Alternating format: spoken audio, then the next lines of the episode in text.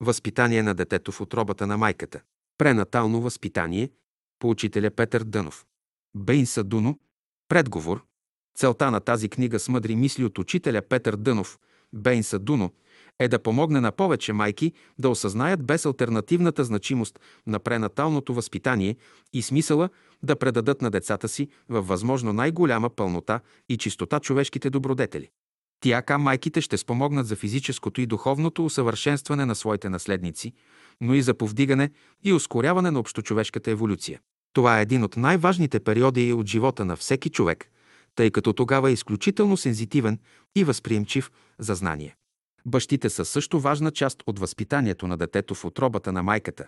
И в книгата е обърнато специално внимание на това, както и на други важни фактори. Правилният старт има значение за всяко начинание, а още повече, когато става въпрос за еволюция на човешкото съзнание. Жените трябва да спасят света и ще го спасят. Само майките могат да спасят света. Който мисли, че светът може да се спаси и подобри вън от майката, той се самоизлъгва. Той е на крив път.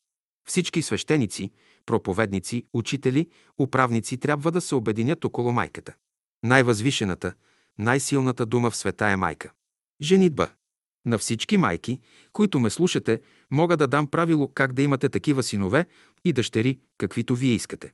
На онези девици и момци, които ме слушате, мога да кажа в какво седи смисълът на вашия живот. Вие ще се ожените, женитбата е благословено дело, но има три вида женитба. Едната наричаме търговско съдружие, другата – женитба на господар със слугиня, т.е. мъжът е господар, а жената – слугиня и обратно. И третата е съчетание, когато мъжът и жената живеят в любов и мъдрост, когато живеят един за друг, когато жената не само няма да каже на своя възлюблен горчива дума, но даже няма да отправи гневен поглед към него и при най-големите негови погрешки ще излива любов към своя другар. Само при такава женитба в света могат да се родят добри деца, мъдреци, светии, служители на цялото човечество. Ако майката, която е заченала своето дете, е въодушевена от велики идеи за човечеството, тя още в бременно състояние ще предаде на детето си всички качества. Тя е като Бог на детето и може да направи от тази кал там каквото иска, защото излезе ли веднъж от отробата на майката, детето става вече независимо в мислите и чувствата си. Ако майката вложи всички свои качества на любов и мъдрост в детето при 9-месечното бременно състояние, то ще има хубаво разположение към нея през целия си живот и всякога ще бъде готово да се жертва за своята майка. Когато някой син каже на майка си, защо си ме родила, разбирам, че когато го е носила, тя е мислила противни неща или пък баща му е бил в такова състояние. Синовете и дъщерите носят мислите на своите родители. Това е заключението, до което и съвременната наука е дошла. Трябват училища, в които младежите да се възпитават според тия велики закони. Как могат да станат добри майки и бащи, а също и строители на бъдещото общество? Като се жените, призовете името Божие между вас. Не е ли Бог между вас и женитбата и раждането на деца е търговска сделка? Следователно, допуснете ли търговията в най-свещените отношения на хората, не очаквайте никакво щастие, никакви постижения. Помнете, това, което отнема щастието на човека, което разрушава неговите възвишени мисли, чувства и постъпки, е отсъствието на любовта. След всичко това ще кажете, че Божията воля е била да страдате, да боледувате и да умрете. Не е така. Казано е в писанието, че Бог не се изволява в страданията и в смъртта на грешника. Значи Божията воля е в растежа и развитието на човека.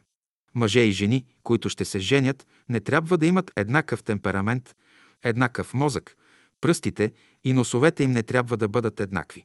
Зачеване. Всяко заченато дете, от което майката не е доволна, не може да стане велик човек.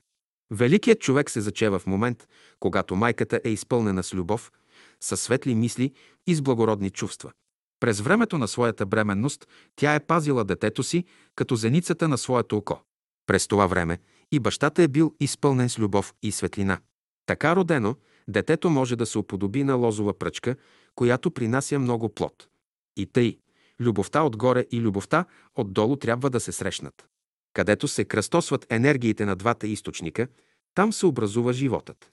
Когато енергиите от двата източника не се срещат в един фокус в момъка и момата, те остават бездетни. Когато тия енергии се срещат в общ фокус, те имат дете. При това колкото по-близо са до фокуса, толкова по-добри са децата и колкото по-далеч са от фокуса, толкова по-лоши са децата. Школа е нужна по тия въпроси. Дете ли ще се ражда, човек пак трябва да избира благоприятен момент за неговото зачеване. Когато едно дете се зачене в момент на светлина, то ще носи в себе си благоприятни условия и възможности. Зачене ли се в момент на тъмнина, то ще носи в себе си неблагоприятни условия и възможности. От значение е и моментът на раждането. Човек, който се е родил вечер, се различава коренно от този, който се е родил сутрин, по обяд или през деня. Например, видите ли, че живакът в термометъра се повдига, вие знаете, че външната температура се увеличава. Ако живакът в термометъра слиза, температурата се понижава. В зависимост от подигането и падането на температурата се определя времето. Дали ще бъде топло или студено. Зависимостта между тия факти е не само външна, но и вътрешна, т.е. психическа. Тези факти оказват влияние върху характера и темперамента на човека. Например, ако едно дете е заченато в момент, когато живакът в термометъра се е изкачвал, в характера на това дете ще има възход, то ще е любвеобилно, с открита душа. Ако пък е заченато в момент, когато живакът в термометъра е спадал, то ще бъде студено, затворено, хладнокръвно. Ще минава за философ. Това е научен факт, за доказването на който се изискват ред наблюдения. Как ще се докаже фактът, че баща и син, които са родени в един и същ град, имат нещо общо в характера си? За да се докаже, вие трябва да изучавате характерите на бащата и на сина и да видите дали си приличат. Ако си приличат, разберете на какво се дължи. Не само това, но ако бащата и синът са заченати в момент, когато живакът в термометъра се е изкачвал, и двамата ще имат едно и също количество калории топлина и еднакъв род енергии. В бъдеще условията за жените трябва да се изменят. Жени, които зачеват, трябва да са при най-добри условия, а и условията на децата трябва да се видоизменят. И то не механически да започнем, но по онзи закон, който действа в живата природа. И тази природа е жива, отлична е тя. Чета по нея какви красиви методи има. Ако българите приложат методите на природата, биха подобрили своето положение. Какви големи богатства се крият в нея. В 10 години биха изплатили всичките си дългове, но ще трябва да започнат да изучават тази жива природа. А сега какво правят? Те очакват от някъде своето спасение, но го очакват от там, откъдето няма да дойде. А това спасение е вътре в тази жива природа, която е вложила своите сили и хората трябва да ги сложат в действие, да заработят по закона на любовта за доброто на другите. Така ще дойде и тяхното благословение. Има големи и малки слънчеви дни. Един слънчев ден от секундата, един слънчев ден от минутата, един слънчев ден от часа, един слънчев ден от 24 часа, един слънчев ден от седмицата, от месеца, от годината и така нататък. Най-малкият слънчев ден е от секундата. Значи, за да предаде своите добри качества на детето си, бащата трябва да е избрал хубав слънчев ден за неговото зачеване. За да предаде своите добри качества на детето си, майката трябва да е избрала хубав лунен ден за неговото зачеване. Каквото се каза за Слънцето, същото се отнася и до Луната. Има лунен ден от една секунда, от една минута, от един, от два, от три, от пет, от 10 и от 24 часа.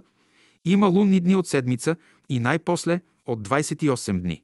Когато майката и бащата не могат да изберат хубав ден за зачеване и раждане на своето дете, ражда се дете, което не прилича нито на бащата, нито на майката, а на баба си или дядо си. От чистата или нечистата материя, с която майката разполага, зависи какво дете ще роди – светия или престъпник. Ще кажете, че само в добрите деца е вложено божественото. Не е така. И тъй. Първото нещо в духовния живот на човека е любовта. Който люби Бога, той има благоприличие. Изгуби ли любовта си, заедно с нея губи и благоприличието. Когато любовта посети човека, той трябва да бъде внимателен да не я изгуби. Изгуби ли я нарушил е един от великите закони на битието. Всяко нарушаване на тия закони усъкътява човешкото съзнание. Съзнанието на човека може да се усъкати, както майката може да усъкати детето в отробата си, а може и да го пометне. Сега ние трябва да бъдем умни, да създадем широки условия, за да се дадат възможности на младите поколения. На сегашните хора трябва да се дадат нови мисли, нови чувства, за да може да се реагира на това зло. Казвам, в нашия век се изискват най-умни хора, държавници се изискват. Ако някой слуша, ще каже. Какви анархически идеи? Да се не подчинява човек на нищо. Тези идеи, които народите носят сега, те ще съсипят човечеството. Този кран трябва да се обърне в друго направление. Англосаксонската раса, която е толкова практична, пита какво трябва да правим, за да спасим младото поколение от онзи път, по който вървим, че в България престъпления, убийства, убийства. Баща убил сина си, свещеници се убиват, жени се убиват. Всеки ден убийства, убийства. Ще дойдем ние да кажем, да се помолим на Бога. Не всички се молим. В България има 3000 църкви и тези 3000 църкви не са в състояние да спасят българския народ от престъпления. Не само това, аз казвам. Всеки български дом трябва да има църква. Не 3000 свещеници, но майката и бащата трябва да станат свещеници в дома, само тогава ще се поправи, ако искате да знаете. Докато ние имаме тези официални църкви, нищо няма да направим. Във всеки дом бащата да служи на тази идея и на сина си да каже «Синко». Бащата ще намери сина още преди да е роден и ще му каже. Той ще избере онзи момент за раждането на сина си, когато няма да вземе дял в неговите престъпления. Това, което астролозите наричат, е едно хармонично съчетание, когато злото в света не може да се предаде. Човек не трябва да има лошите влияния на Сатурн, лошите влияния на Луната или лошите влияния на Венера, отчасти, както казват астролозите, или лошите влияния на Марс, а всички трябва да се намерим под възвишените влияния на Слънцето, под възвишените влияния на Венера, на Юпитер. Това са задачи, които могат да се предадат на един модерен език. Аз нямам време да се спирам на това, какво разбирам и какво разбират астролозите. Всичко възвишено, разумно, благородно в човека, което повдига човешкия дух, означават с планетата Юпитер. Това са разумни влияния, които оправят цялата Земя. Най-силните влияния са на Слънцето, животворни влияния. Аз го наричам източник на любовта, слънчево влияние. Ако един човек е в хармония с Слънцето, ако той познава, че той е една животворна сила, от него и най-лошият човек ще почувства, че този животворен магнетизъм влиза в неговия организъм и той ще се обнови. Пол. Щом се явят майката и бащата и детето ще дойде. При бащата ще дойде момичето, а при майката – момчето, такъв е законът. Когато бащата е по-силен, момичета се раждат, когато майката е по-силна, момчета се раждат. Момичето обича повече баща си, а момчето – майка си. Бащата предава любовта, силата и импулса си на дъщерята, а майката предава своята интелигентност. Ако бащата е телесно слаб, ще предаде тая слабост на дъщеря си.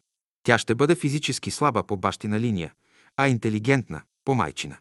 Когато бащата е здрав, дъщерята ще има здраво тяло. Случи ли се майката да е слабо интелигентна, и дъщерята ще бъде такава. Добре е при здраво тяло да има отличен, добре развит ум.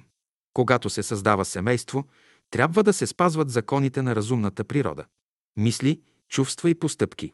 Бременната жена трябва да носи детето си с кротост и смирение, за да предаде тези качества и на него. Само така може да се подобри бъдещото поколение 14, когато майката е бремена, да си каже «Ти, дъще, майка ще станеш. Умна, работна, скромна и ще си изпълни» или «Ти, синко, баща ще станеш. Умен, добър, честен, справедлив». Докато детето е в отробата на майка си, то не може да разбира живота извън нея. До тогава той е в едно пасивно състояние и преживява живота на майка си. Каквото мисли майката, това мисли и то. Майката само всажда в него и като свърши всичката работа, която трябва да извърши, тя го пуска на свобода. Кое заставя онази майка, на която предстои да ражда, да мисли? Детето. Това дете, щом влезе в почвата, т.е. в отробата на майка си, я заставя да мисли, ако ще да е и най-глупавата. Когато една птичка ще снесе яйцата си, тя веднага започва да мисли как ще направи гнездото си.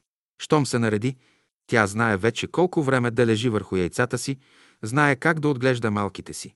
Всичко това знае, разбира тези закони. Всички тия грижи внасят в нея божествени мисли. У вас не може да се развие разум, ако нямате един чист живот. Чистотата е условие за развиване на разума. Разумът може да се развива само при много благоприятни условия. Съвременната наука, като говори за наследствеността, показва какво влияние упражняват майките върху своите деца. Например, майката се намира в едно тревожно състояние и така е заченала своето дете, С това тя спъва развиването на неговия разум.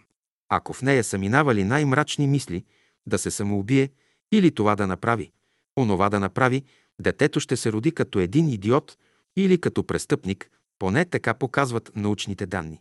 Но ако майката се е намирала в едно светло настроение на духа, ако сърцето й е било изпълнено с любов и се е занимавала с най-възвишените идеи, то като се роди детето, ще носи тази интелигентност и този потик, които майката е вляла в душата му, криете вашата бременност, да не се изложите на никаква опасност.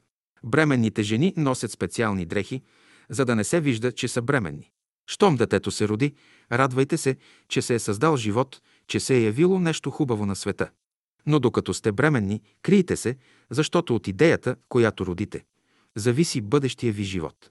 И в писанието е казано – Целият свят е бременен с нещо хубаво, което трябва да възкръсне. Това хубавото, красивото нещо трябва да се подхранва с новия живот, с новите идеи, за да расте и се развива правилно. Всеки сам трябва да пази плода, който е заченал. Много хора злословят, критикуват другите, като забравят, че с това пречат и на своята бременност. На такива хора казвам да бъдат внимателни, да мислят какво говорят, а те се обиждат, че съм говорил строго. Питам на кого се говори меко на здравия човек, но на болния, лицето и ръцете на когото са покрити с рани, и да искаш, не можеш да говориш меко.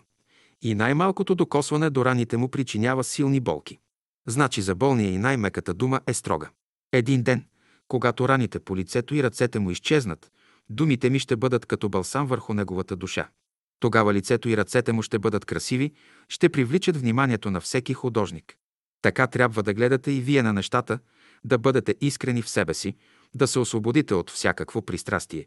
Преди всичко вие не сте дошли на земята, за да разрешавате въпроса за правото и кривото. Кой как постъпва?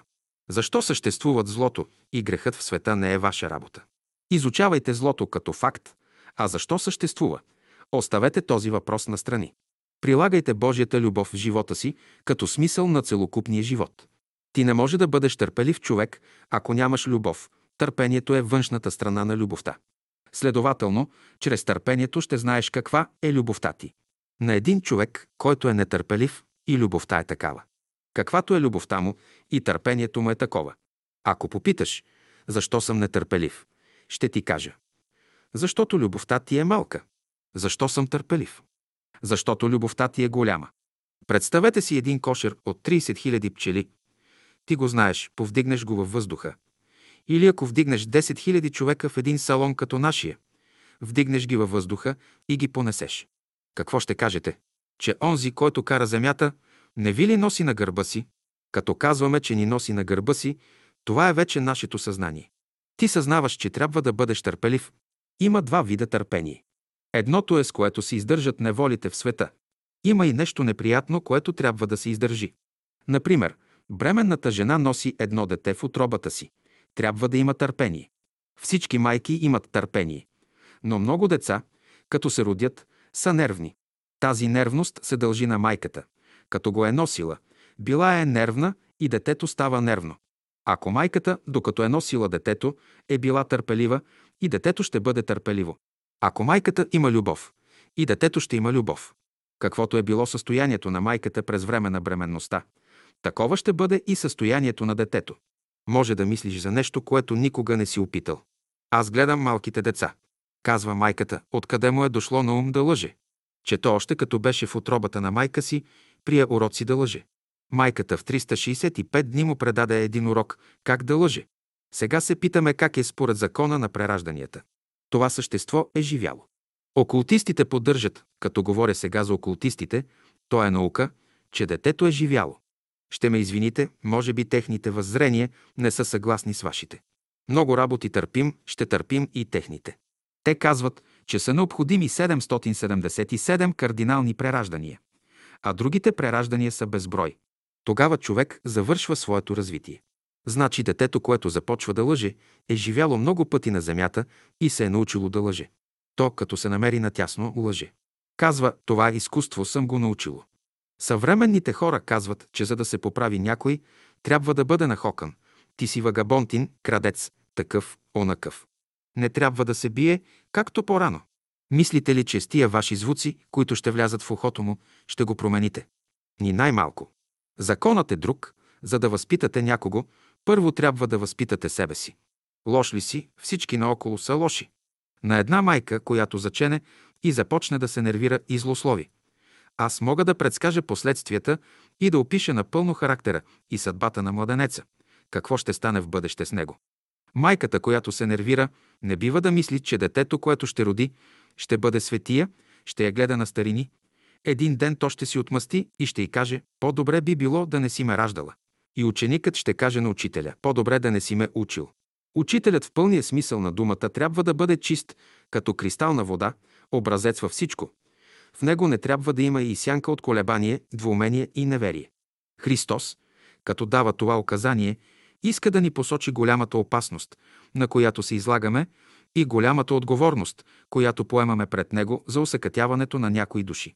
Всяка майка, всеки учител, които не знаят да възпитават, ще бъдат наказани. Майката трябва не само да роди детето и да има мляко, но млякото трябва да бъде непокварено.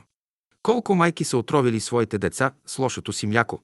Ако майката се гневи по няколко пъти на ден, след няколко дена ще отрови с млякото си детето. Вие сте чудни. Някой от съвременните хора иска да се жени. Знаете ли какво нещо е женитбата? Аз се чудя на голямото невежество на хората. Искат да се женят. Момата и тя иска да се жени. Хубаво, отлично е това.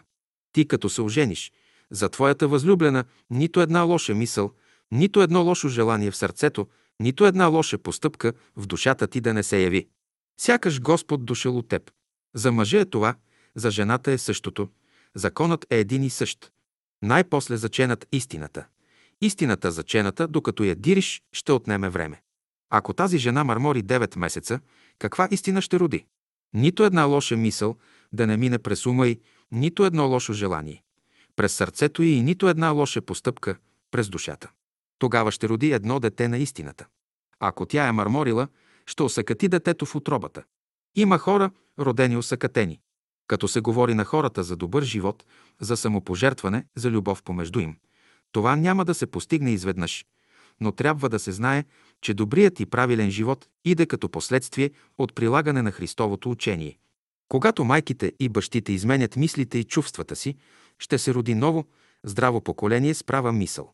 Всеки човек носи в себе си материал за бъдещо развитие, за това се казва, че от човека зависи да живее добре или зле. Който живее по божествения принцип, ще бъде в мир и любов със себе си и със своите ближни, даже и с враговете си. Христовото учение е на принципи, а не на форми. Принципите разширяват, а формите ограничават. Вън от Христовите принципи животът на човека е безсмислен. Какви деца ще роди онази майка, чието ум не се безпокои, нито смущава от някакви бури и противоречия в света, и чието дух е тих и спокоен, тя ще роди здрави деца. Всички майки, които имат мир в душата си, раждат здрави деца. Онази пък, която се е тревожила през всичкото време на своята бременност, било от условията на живота, било от неблагоприятните съчетания в природата, ражда болни, хилави деца. Като изучавате формите, през които е минал човек, виждате, че за създаване на сегашния човек природата е употребила около 18 милиона години. Като проследите развитието му в отробата на майката от ембрион до сегашната му форма, виждате, че в един кратък период от 9 месеца той минава през всички форми на живота. Значи достатъчно е човек да работи системно и последователно, за да може да съкрати работата на хилядите години в един кратък срок. Всичко зависи от интензивността на човешката мисъл. Законът трябва да царува в домовете. Нали когато ще се роди едно дете, майката трябва да разбира онзи велик закон. Какво направление, какъв наклон да даде на този живот. Първият наклон, който майката даде на детето си, определя неговата бъдеща съдба. Сега ще кажете, как тъй? Е, представете си, че аз държа една площ и дам един малък наклон, и вие слизате по него. Ще можете да слизате преспокойно. Но ако дам силен, голям наклон, какво ще стане с вас? Една катастрофа. Следователно, всеки живот върви по една площ и в него е важен този момент. Първият подтик, който майката дава на своето дете. Не само това, но важен е моментът, когато ще се даде една проповед, когато човек се обръща към Бога. Важен е наклонът и в този момент. Важно е, когато четете някоя книга по философия или каквото и да е друго, какъв е наклонът, при който ще възприемате една мисъл. Следователно, важно е какъв наклон сте взели в този момент, защото всички мисли вървят по някакви закони. Сега хората от всички страни започват вече да съзнават влиянието на чистата божествена мисъл върху човека. Всички добри хора трябва да се сплотят, да насочат мисълта си в една посока за преустройване на света. Ако всички майки кажат, не искаме вече войни, те биха имали успех. Ако всички майки кажат на децата си, докато са още в отробата им, че не искат те да воюват, не искат да вършат убийства, тези деца, като се родят, ще носят идеите на своите майки. Те ще станат проводници на новите мисли, ще работят за оправянето на света. Ако синът иска да се жени, бащата трябва да му каже ако се жениш, за да раждаш престъпници, които да се убиват едни други, по-добре не се жени. Ако пък се жениш, за да родиш добри синове и дъщери, които да помагат на своите ближни, тогава можеш да се жениш. Сега се търсят добри хора в света. Ако се раждат добри хора, женитбата има смисъл. Добрите хора трябва да работят братски за повдигането на света. Добрите хора трябва да заемат служби, които живата природа е определила. Кое дете може да си представи страданията, които майката изпитва, когато го носи цели 9 месеца в отробата си? Знаете ли какво нещо е да те носят в отробата си 9 месеца като едно бреме? Не само това, но след като се роди детето, какви грижи, колко безсънни нощи е прекарвала майката, докато най-после то стъпи на краката си като един пълнолетен човек. И всичко това тя е вършила с любов. Бог казва на майката, гледай да вложиш в това дете моята любов. Каквото искаш, ще ти дам.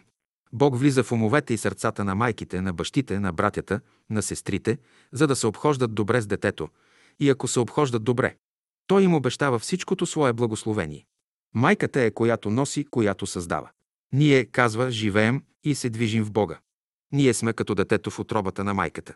Онова, което майката дава, ще ни създаде онова, което Бог е внесъл в нас. То ще ни създаде и външните условия на друг принцип. Тъй ще се създаде една здрава основа. Може да мислите каквото искате, но най-първо ще дойде правата мисъл, после ще дойдат външните условия. Семейства, в които има много деца, са по-бедни от тези, които имат малко деца. При това родители, които имат повече деца, са по-слаби от тези, които имат едно-две деца. Друг е въпросът, ако децата, които се раждат в едно семейство, са от висока култура. При това положение, макар че са повече, те предават голяма енергия на родителите си. Когато децата са от ниска култура, майките осиромашават и отслабват. Когато са от висока култура, майките забогатяват и се засилват. Същият закон има отношение и към човешките мисли и чувства. Когато мислите и чувствата на човека са от ниш характер, той губи силата си. Когато са от виш характер, той придобива енергия и става способен за работа. Понякога майката не иска да роди детето, но и да не го пометне, мисълта действа върху него и то се ражда или мъртво, или хилаво. На хиляда такива деца едно-две оцеляват и те са несретници. Пазете се от помятане. Човек може да помята и мислите, и чувствата, и постъпките си. В бъдеще, когато жените зачеват, трябва да внушават на детето си мисълта, че човек не живее само за кухни и дюкяни. В живота трябва да имаме ново схващане, да считаме, че всичко онова, което ни се случва, е за наше добро. Не бъдете пасивни. Дойде една болка, ще търсиш происхода й. Дойде ти една хубава мисъл, ще търсиш происхода й откъде идва. Някой път вие може да страдате от една болка и причината да е отвън. Трябва да изучавате законите. Ако една майка, която е бременна с детето си, открадне нещо и я хванат, откраднатото вече ще бъде на тялото на детето. За такава майка казват, че откраднала вълна и като я хванали, вълната останала на лицето на детето, носи руното. Всяка мисъл, която е в дисхармония с човешката душа, ако не разбирате законите, оставя един отпечатък. И най-доброто дете, т.е. и най-добрият зародиш, който може да се положи в отробата на една жена, може да се осъкати, ако тя се тревожи по време на бременността си. През бременността майката може да предаде всички качества на детето. Ако като бременна се въодушевява от музика, поезия, художество, всичко това тя може да предаде на своето дете. Но може да стане и обратното. Ако през душата на една бременна жена минат чувства на омраза, завист, те всички също ще бъдат вложени в нейното дете. Следователно, когато Бог иска да вложи своите добродетели в нашата душа, Той може да ги вложи, но нашата душа трябва да се постави в най-добри условия, за да ги възприеме. Детето не трябва само да се роди, но и всички негови органи трябва добре да се устроят, за да могат да функционират правилно, когато то се появи в живота, да могат да възприемат силите от природата и да работят съгласно Божията воля. Затова трябва да приемем, че Господ, който е между нас, с тази усмивка ни казва «Аз съм създал за вас най-добрите условия за живота». Какво дете ще роди онази майка, която през всичкото време на своята бременност постоянно се тревожи и безпокои? Детето, което се ражда от такава майка, ще бъде слабо, хилаво, няма да може да издържа на мъчнотиите в живота. Съмненията, тревогите, обесърченията са условия, които пречат на развитието на човешката душа и на човешките идеи. Какъвто е ембрионът в утробата на майката, такова ще бъде детето и на физическия свят. Каквато е майката, такова ще бъде и детето. Следователно, каквото мислиш и чувстваш, това ще стане. Ако една жена е бременна и в това си положение има най-тежки изживявания, например в нея се поражда желание да отмъсти, да открадне, да убие, а не се поражда мисъл за Бога, то детето, което се роди, ще бъде един престъпник, ще прилича на нея. Лицето на някого се изкривило от страдание, а той се представя за спокоен. Лицето на спокойния е огледало на душата му и да страда. Той понася всичко със съзнание и любов, знае, че сам е виновен за страданието си, не хвърля отговорността върху другите хора. Не се носи лесно бремето, от човека зависи. И бременната жена носи и го, но се радва, че ще се роди човек на света. Бременната жена трябва да носи детето си с кротост и смирение, за да предаде тези качества и на него. Само така може да се подобри бъдещото поколение. Следователно, където и да носите и го, на врата, на гърба, в отробата си, в ума, в сърцето, носете го с радост, кротост и смирение. Ако майката като бременна не знае как да се храни и каква храна да употребява, тя не може да роди добро и способно дете. Ако бременната жена не може да възприема само добри впечатления от външния свят и да се предпазва от лоши, не може да роди добро дете. Ако не прави избор на книгите, които чете, и ако не възприема само добри мисли и чувства, не може да роди добро дете. Тя трябва да бъде майстор-скулптор, да работи вещо с чука. Всяко удрене на чука да пада на място и да произвежда такъв ефект, че да остави само една линия. Всички линии, събрани заедно, трябва да образуват статуята. Днес всички хора се намират в трудни положения и казват, че не може повече да се живее, не могат да издържат. Може да се живее, но за това майката трябва да е вложила в детето си повече вяра и надежда, както в себе си, така и в Бога. Още като бременна, майката трябва да вложи в детето си мисълта да стане истински човек, да развие своите дарби и способности, да стане гениален или светия, да работи за благото на човечеството. Майката е изворът и това, което извира в нея, се влива в детето. Тя му предава божественото, което е в нея. Обмяната между майката и детето не е само външна, но и вътрешна. Майката играе голяма роля не само в материалния свят, но и в света на мислите и чувствата. Тя не само създава формата, но влага в нея съдържание и смисъл. Става едно преливане между душата на майката и душата на детето. Разумност се иска днес от майката и бащата, от учителите, от всички хора. Не е ли разумен, човек носи отговорност както за себе си, така и за бъдещото поколение, което излиза от него. Много от недъзите, които децата имат, се дължат на родителите. Ако майката и бащата са живели нередовно и са допускали в ума и в сърцето си отрицателни мисли и чувства, те стават причина за нещастията на своите деца. Децата възприемат техните слабости и цял живот страдат, не могат да се освободят. Каква полза имат родителите и обществото от такива деца? Те носят недъзите на своите родители, деди и прадеди и вместо да допринесат нещо ценно, сами се разрушават. Какво можете да очаквате от дете, което не обича нито Бога, нито своите родители? Искате ли да имате приятелство с някой човек, търсете такъв, който да обича първо Бога, а после себе си. Щом обича Бога, той може да обича и своя ближен. Природата, великата майка на всички хора. Ако майката и бащата са свети хора, как са родили престъпници? Това е несъвместимо. Вълчицата ражда вълче, овцата ражда агне. Подобното подобно ражда. Това е природен закон, в който няма никакво изключение. Ще кажете, че родителите са добри, а детето излязло лошо, метнало се на дядо си. Не, жено, признай си истината, че когато си заченала това дете, правдата не е била в сърцето ти Истината не е била в ума ти, а светостта не е била във волята ти. И бащата трябва да си признае истината. Ето защо момъкът и момата преди да родят, трябва да вложат правдата, истината и светостта в себе си. Само така ще родят добри деца и в дома им ще цари радост и веселие. Момък и мома, в сърцата на които живее правдата, в умовете им, истината и във волята им светостта, могат да се женят. Няма ли тия три елемента в тях, не могат да се женят. В който дом цари правда, истина и светост, там се чува песен и музика, там владее радост и веселие. Десният и левият път са двата необходими принципа, двете условия в живота. Сега българите са на кръстопътя. На българския народ са потребни издръжливост и вяра. Природните закони са неумолими. Страданията на българския народ още не са свършили, но това не трябва да ви безпокои. Майката носи в отробата си 9 месеца своя плод и се жертва за рожбата си, защото вярва, че тя е носител на любовта, а след нея иде мъдростта. Любовта без мъдростта и мъдростта без любовта не могат. Децата са носители на истината. Каквито закони съществуват за хората, за човешките същества, за природата са същите.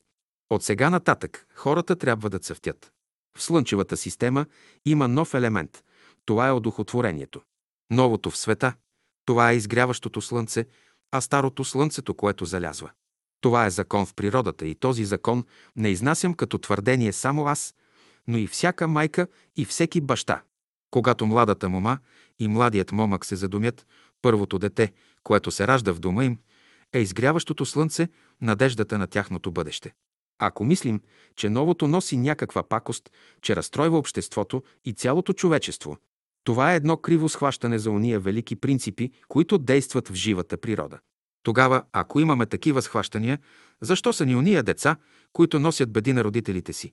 Колко дни, колко нощи майките са прекарвали без почивка и без сън за това ново дете, което още не знае да говори, за тази нова идея. Тази идея най-напред е още неопределена, но майката има способност да схваща, да се вслушва и разбира езика на новото същество. На малкото дете 45 следователно ние, хората, посвещаваме целия си живот на тялото, на следствията. Там е цялата ни грешка. Майката посвещава на тялото на детето си живота си. Милва очичките, ръчичките, носа му, но не се стреми да погледне какво има в душата му, да види това, което се крие в нея. Тя казва, ах, моето ангелче, но не знае още какво могат да направят тези ръце. Това дете може да бъде един Наполеон звезда, може да бъде един Калигула звезда звезда, може да бъде един Толстой звезда звезда звезда, може да бъде един Христос. Не този Христос, когато очакват, а Христос, човекът с непреодолимата любов към цялото човечество. Като казвам Христос, разбирам човека, който има непреодолима любов към човечеството, който е намерил доброто, благото в живата природа и всичко това иска да предаде на другите така, както го е намерил за себе си. Това е целта на Христа. Човекът, докато е още в отробата на майка си, няма възможност да работи. Тогава майката работи, майката го моделира. Той не е свободен. Но щом се родите, вие можете да станете майка на себе си. Ще работите както искате. Може да кажете, това зависи от обществото. Не. Всеки от вас може да извае от себе си такъв човек, какъвто иска, но за това се изисква светъл ум, благородно сърце и силна воля. Имате ли всичко това, можете да направите каквото искате, но ще изучавате законите на природата. Преди да направите това, ще имате големи мъчноти, но мъчнотиите не са лош признак. Това са плюсове за вас. Спрямо онзи човек, който има мъчнотии, природата е по-благосклонна, отколкото спрямо човека, който няма мъчноти, такъв е великият закон. Ако раждането е важен процес, за който се изискват нови, благоприятни условия, не по-малко важни процеси са зачеването и бременността. През времето на своята бременност жената трябва да бъде поставена при най-благоприятни условия. Тя трябва да се храни правилно, при добро, хармонично разположение на духа, при това никога да не яде преди изгрев, както и след залез слънце. Трябва да диша дълбоко, да мисли и да чувства право. Понеже в това състояние е силно чувствителна и възприемчива с голямо въображение. И с ближните си, както и тя сама, трябва да създава най-възвишени гледки, занятия и удоволствие. Утринните и разходки трябва да стават при изгрев, да наблюдава красивите картини на изгряващото слънце, после да се разхожда в градини, където цъфтят красиви, благоуханни цветя, където се развиват хубави плодни дървета. Където животът расте и се развива, там е неговият смисъл. Чистотата, както физическата, така и духовната, е необходимо условие за бременната жена. Къде ще намери по-голяма чистота от тази в природата? За тази цел тя трябва да посещава чисти извори и реки, водите на които да служат като огледало на нейния живот. Тихите приятни нощи с небе, осеяно с безброй трептящи звездици, също представляват незаменими картини за жената бъдеща майка. Казвам, майката трябва да възпитава детето си, докато е още в отробата й, а не след раждането. Там детето има всички условия за възприемане, а след раждането си то вече ще иска условия за обработване на възприетото. Ето защо и умственият живот на бременната жена не трябва да се пренебрегва. Най-красивата, изящна литература трябва да бъде нейната умствена храна. Животът на светиите, на великите хора, трябва да бъде двигател на нейната мисъл. Красива и възвишена поезия, хубава музика и песни трябва да нарушават от време на време тишината на нейния живот. Спокойствие, тишина са нужни за жената майка, както и за природата, която в това време върши велик творчески акт – създаването на човека. Искате ли плодът на дървото да бъде добър, създайте му условия и го оставете на природата. Същото се отнася и за създаването на човека. Добрият, разумният човек се зачева и развива при специални условия. За това се изискват три важни момента – цел, средства и постижение. Всичко това ще се намери в разумната природа. Сама тя е здраве, красота и чистота и изключва всички болести, всякаква грозота и нечистота. И тъй никой човек не се ражда произволно. Например, предполага се, че първият човек е бил създаден в деня на първото равноденствие, когато условията са били благоприятни, хармонични. Ето защо нека всички художници, музиканти, писатели, поети и всички велики учени взимат участие при създаването на човека. Светът се нуждае от нови хора, които да работят за неговото изправяне и повдигане.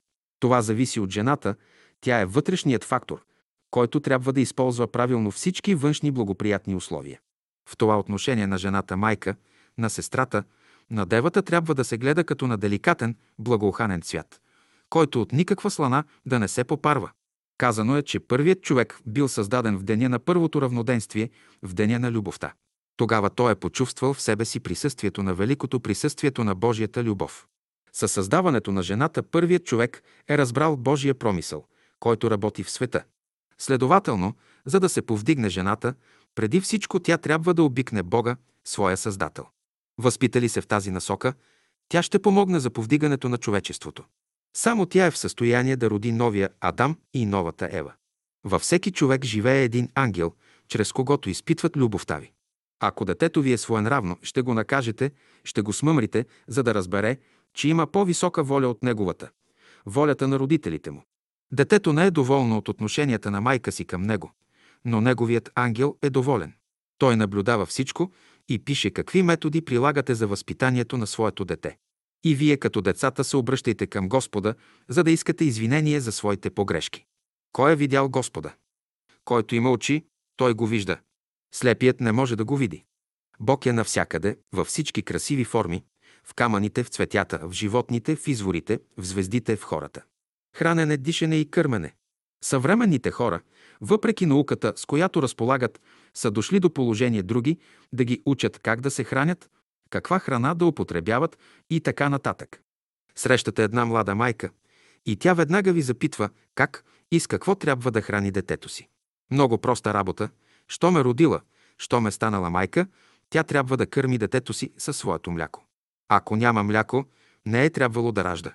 Дете, което не е кърмено от майка си, не може да стане човек. Дете, което не е кърмено от майка си, не може да стане гений, нито светия. Когато майка кърми детето си три години наред, тя трябва да живее чист живот, без да допусне една отрицателна мисъл в ума си. Че къщата им изгоряла, че мъжът я е напуснал, това не трябва да нарушава нейния мир. През тези три години тя трябва да бъде тиха и спокойна. Какво правят сегашните майки? Те хранят децата си с различни кашички от овес, просо, ечемик и така нататък. Тези кашички не могат да предадат на детето онези елементи, които майчиното мляко съдържа. В млякото на жената се съдържат разумни сили, които не можете да намерите в никаква друга храна. И овчето, и кравето мляко са добри, но те изключват от себе си онези разумни сили, които млякото на жената съдържа. Ето защо ние се чудим, когато хората при науката и знанието, които носят в себе си, не знаят как да се хранят и как да живеят. Овцата знае как да храни малките си, а човек, създаден по образ и подобие Божие, не знае. Казано е в писанието колко по-горе седи човек от овца. От качеството на майчиното мляко зависи бъдещият живот на детето. А млякото на майката се определя от мислите, които са минали през нея. Не е достатъчно само да има мляко. Тя трябва да вложи в него най-хубавите си мисли, най-хубавите си чувства, най-хубавите си действия. Тогава нейното дете ще бъде най-хубавото. Какво нещо е кърменето? То е цяла наука. Аз препоръчвам на майките и на бащите да изучават кърменето. Наблюдавайте какъв е този закон. Наблюдавайте вашето дете. Дали ще ви ощипе, дали плаче, дали ще ви хапе. И от това ще познаете от каква еволюция е то. Като кърми детето от лявата си страна, майката го подхранва с уния топли, благородни чувства, които са му необходими за живота. Като го кърми от дясната си страна, го подхранва със светли и възвишени мисли. Сърцето е син на ума, а умът – син на душата. Аз, без да съм бил майка, съм наблюдавал. Някои майки първо дават лявата гърда, а после дясната. Други първо дясната, после лявата. Можем да обясним това научно. Някой път в лявата гърда се намира повече мляко и понеже има по-голямо напрежение, майката дава на детето оттам, за да се освободи от напрежението. Понякога дясната гърда събира повече. Това е физиологичната страна на въпроса. Ако дясна, Та гърда на майката се пълни с мляко и тя закърми това дете, то ще стане умно. Ако го закърми с лявата, ще стане добро.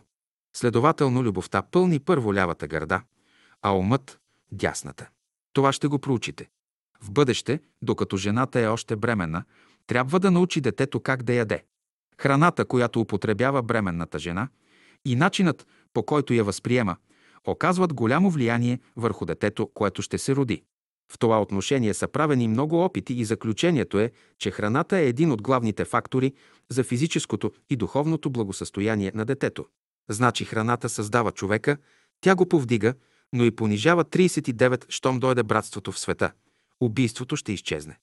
Който убива, той е дал ход на животинското в себе си. Ще кажете, че престъпникът се е родил такъв, не може да избегне съдбата си. Не е така.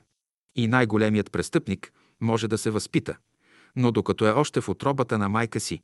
Ето защо бременната жена трябва да се храни с специфична храна. С чисти и възвишени мисли, чувства и постъпки. Само по този начин тя може да помогне на детето си, ако то носи в себе си някакви лоши наклонности. Така както днес хранят, отглеждат и възпитават децата, не може много да се очаква от тях. Космичната обич е един велик закон, който разпределя действията на всички сили в нашето съзнание тъй хармонично, че на всяко нещо, което създава, осигурява и съответната храна, която му е необходима. На ума – съответни мисли, на сърцето, съответни желания, на волята, съответни действия. Но обич може само майката да преподава. Когато съгражда организма на детето си, тя му дава обич чрез своята обич на самопожертване. И само онзи, който се самопожертва, живее, защото усеща една радост, която го съживява. Всеки ден човек трябва да знае какво трябва да яде. Той не може да яде само една храна. Докато детето е малко, майката го храни всеки ден с мляко, но щом започне да израства, го храни и с твърда храна. Онези, които знаят малко, трябва да храним с твърда храна. Всички хора имат едно механично разбиране за живота. Всички искат да бъдат щастливи, но щастието на човека зависи от разбирането на законите и живота. Всеки човек може да готви, но не яще от яденето на всеки го. Ако хората разбираха значението на готвенето, на храната, която употребяват, те биха си въздействали при самовъзпитанието. Всяка майка трябва да има това предвид при възпитанието на своето дете. До 7 годишната му възраст тя трябва сама да му готви. До тази възраст детето трябва да яде само такава храна, която майката е приготвила. В космичното съзнание ние разрешаваме въпроса не от гледището на един народ, а от гледището на онзи велик закон, който ни дава подтик и осмисля нашия живот. Всеки баща и всеки учител, който обучава деца, трябва да прилага сполучливо новите методи на възпитание и образование, за да може да помогне на питомците си. Бащите и майките, които изпращат своите деца на училище, ги изпращат не само да събират знания, но и да могат да приложат тези знания практически. Учителите трябва да учат децата първо как да се хранят, какво да ядат, какви са свойствата и качествата на храната, кои храни са най-полезни в здравословно отношение. След това трябва да ги учат как да дишат, за да възприемат чистия въздух. Под въздух аз разбирам всички мисли, каквито и да са те, стига да дават стимул и благороден подтик на човешката душа. Не мислете, че искам да ви направя правоверни. Свободни сте да мислите и да действате както желаете. Аз искам само да ви дам нови методи в живота, за да не се намерите някога в противоречие. Кой учи детето да диша? Майката още в отробата му е дала първите наставления за дишането. Оттам насетне то диша само. Ако това дете не се ползва от благата на въздуха, майката ще страда, детето ще боледува. Понякога майката не знае, че с физическата храна, която му дава, може да го усъкати. Много майки още в началото усъкатяват своите деца и много хора са усъкатени. Някои в първия месец на бременността, някои във втория, някои в третия, а някои се усъкатяват след като се родят до третата година. Докато детето бозае от майка си, тя може да го усъкати. Всяка тревога отравя млякото. Майката, която храни детето си с мляко, не трябва да има никакви отрицателни мисли. Всяка отрицателна мисъл носи страшна отрова, с която майката може да отрови детето си. Животът е предизвикал тази отрицателна мисъл. След това започва да възпитава детето си и казва «Това няма да правиш, онова няма да правиш». Нашият живот седи в едни правила, които ние сами не можем да изпълним. Децата още от начало трябва да се хранят с много добра храна. За да може да се храни добре детето, майката трябва да има отлична мисъл, чувство и постъпка. Ако не мисли добре, не чувства добре и не постъпва. Добре, в нейните гърди се образува една нечиста храна и така още в началото, без да иска, тя отравя детето със своите мисли и чувства. Понякога бащата не знае и се кара с майката. Но при всяко каране се образува отрова. Лошата дума образува отрова, подозрението образува отрова, отрицателните мисли образуват отрови. Най-първо трябва да се научим да мислим правилно, за да се освободим от съвременните отрови. Сега във вас остава мисълта. Разправя, разправя, но как се добиват пари? И казва някой, вместо да ни говориш, по-добре да ни дадеш. Но има неща, които не могат да се дават. Например, от дишането, от храната зависи да бъдете здрави. Аз не мога да дишам и да ям вместо вас. Може и това да стане, но казвам. Когато майката е бременна и има правилно дишане и правилно хранене, когато диша и се храни добре, детето в нейната отроба се храни. Но то ще излезе от отробата. Изменят се законите. Някой път ние искаме да имаме лесните условия. Правдоподобно е. Ти можеш да имаш условията на малкото дете в отробата на майката. Имал си тия условия, но сега са се изменили, не можеш да живееш както едно време. Било е време, когато човек не е грешил, но излязал веднъж от отробата на майка си, има възможност да греши. Ала и грехът е до известно време. За хората грехът е в известна област. Що ми излязат от тая област, няма да имат възможност да грешат. Музика и други изкуства.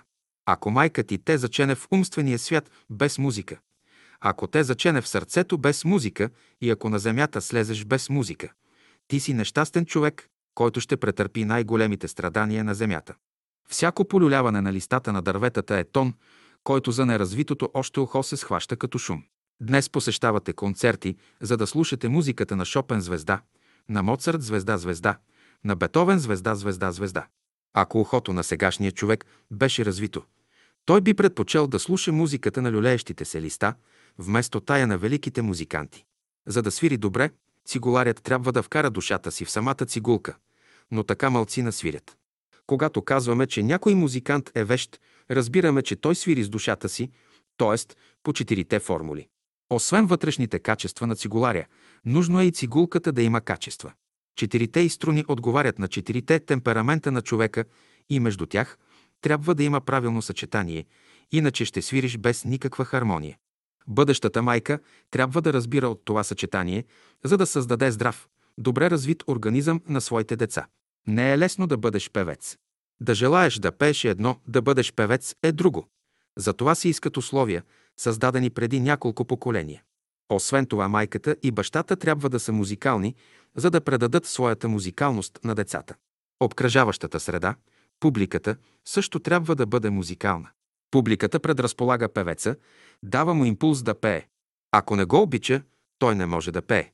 Следователно, за да бъде някой певец, трябва да се спазват следните условия. Майката и бащата да са музикални, да имат разположение към музиката. Певецът да има същото разположение и музикалност, публиката да е музикална и да обича певеца. Значи предразположението на ума, на сърцето и на душата към музиката създават добри условия за развитието на човека. Трябва да знаем какво да се развива в човека.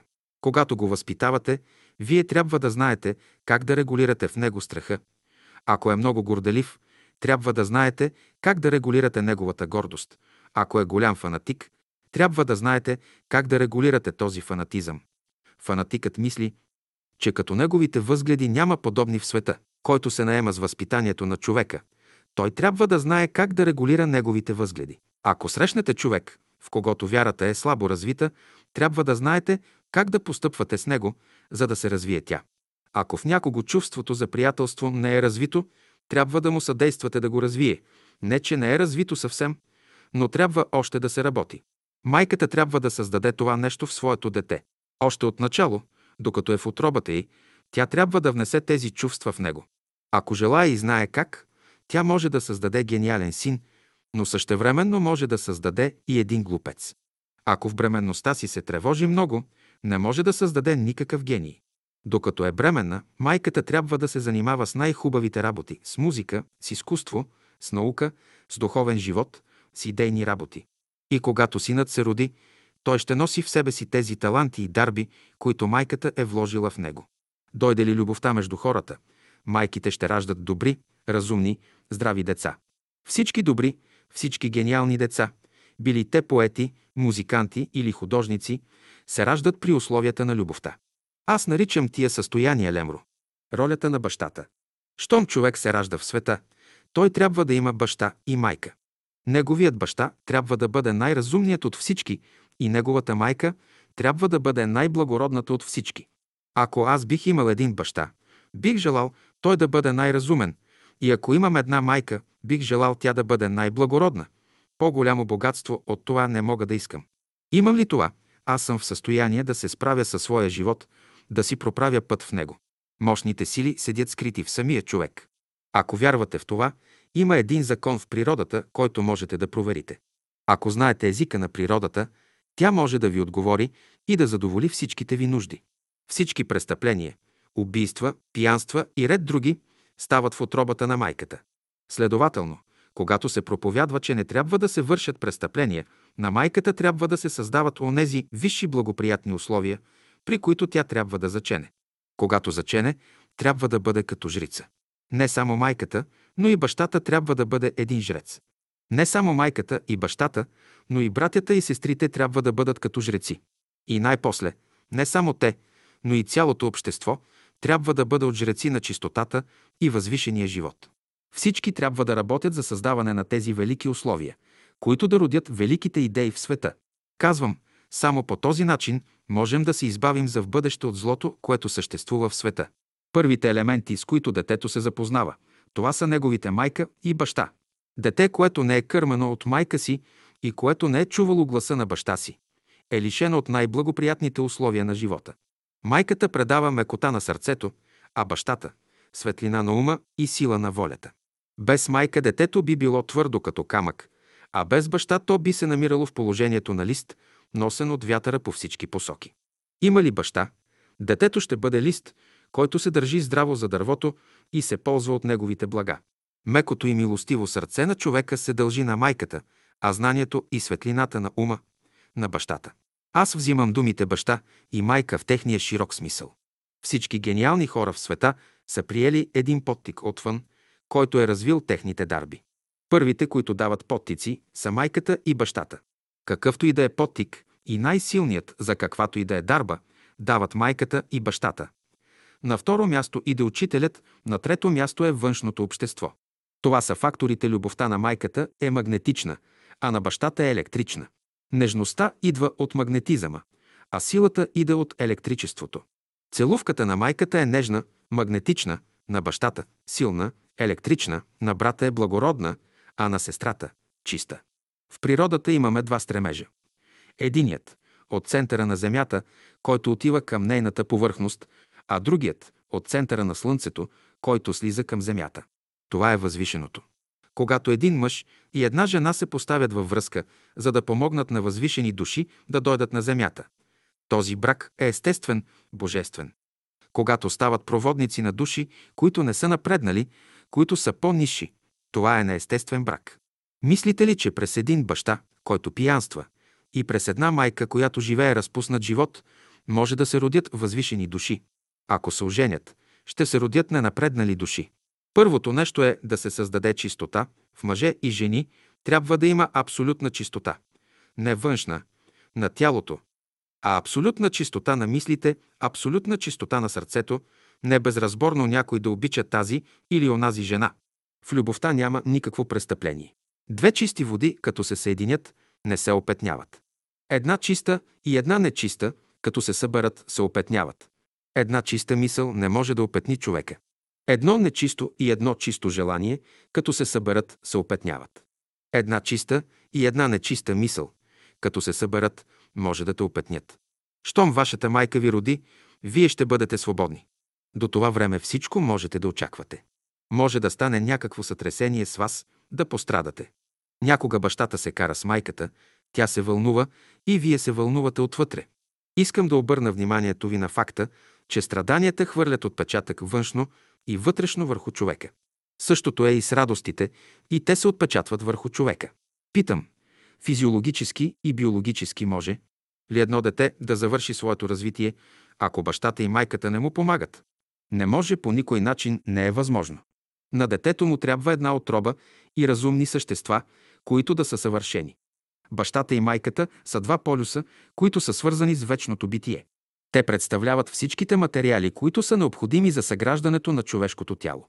След това се съграждат божественото начало, това, което наричат дух, това, което наричат разумна душа, това, което чувства реално, и след това умът, това, което мисли, което прави формите, след това сърцето и човешката воля.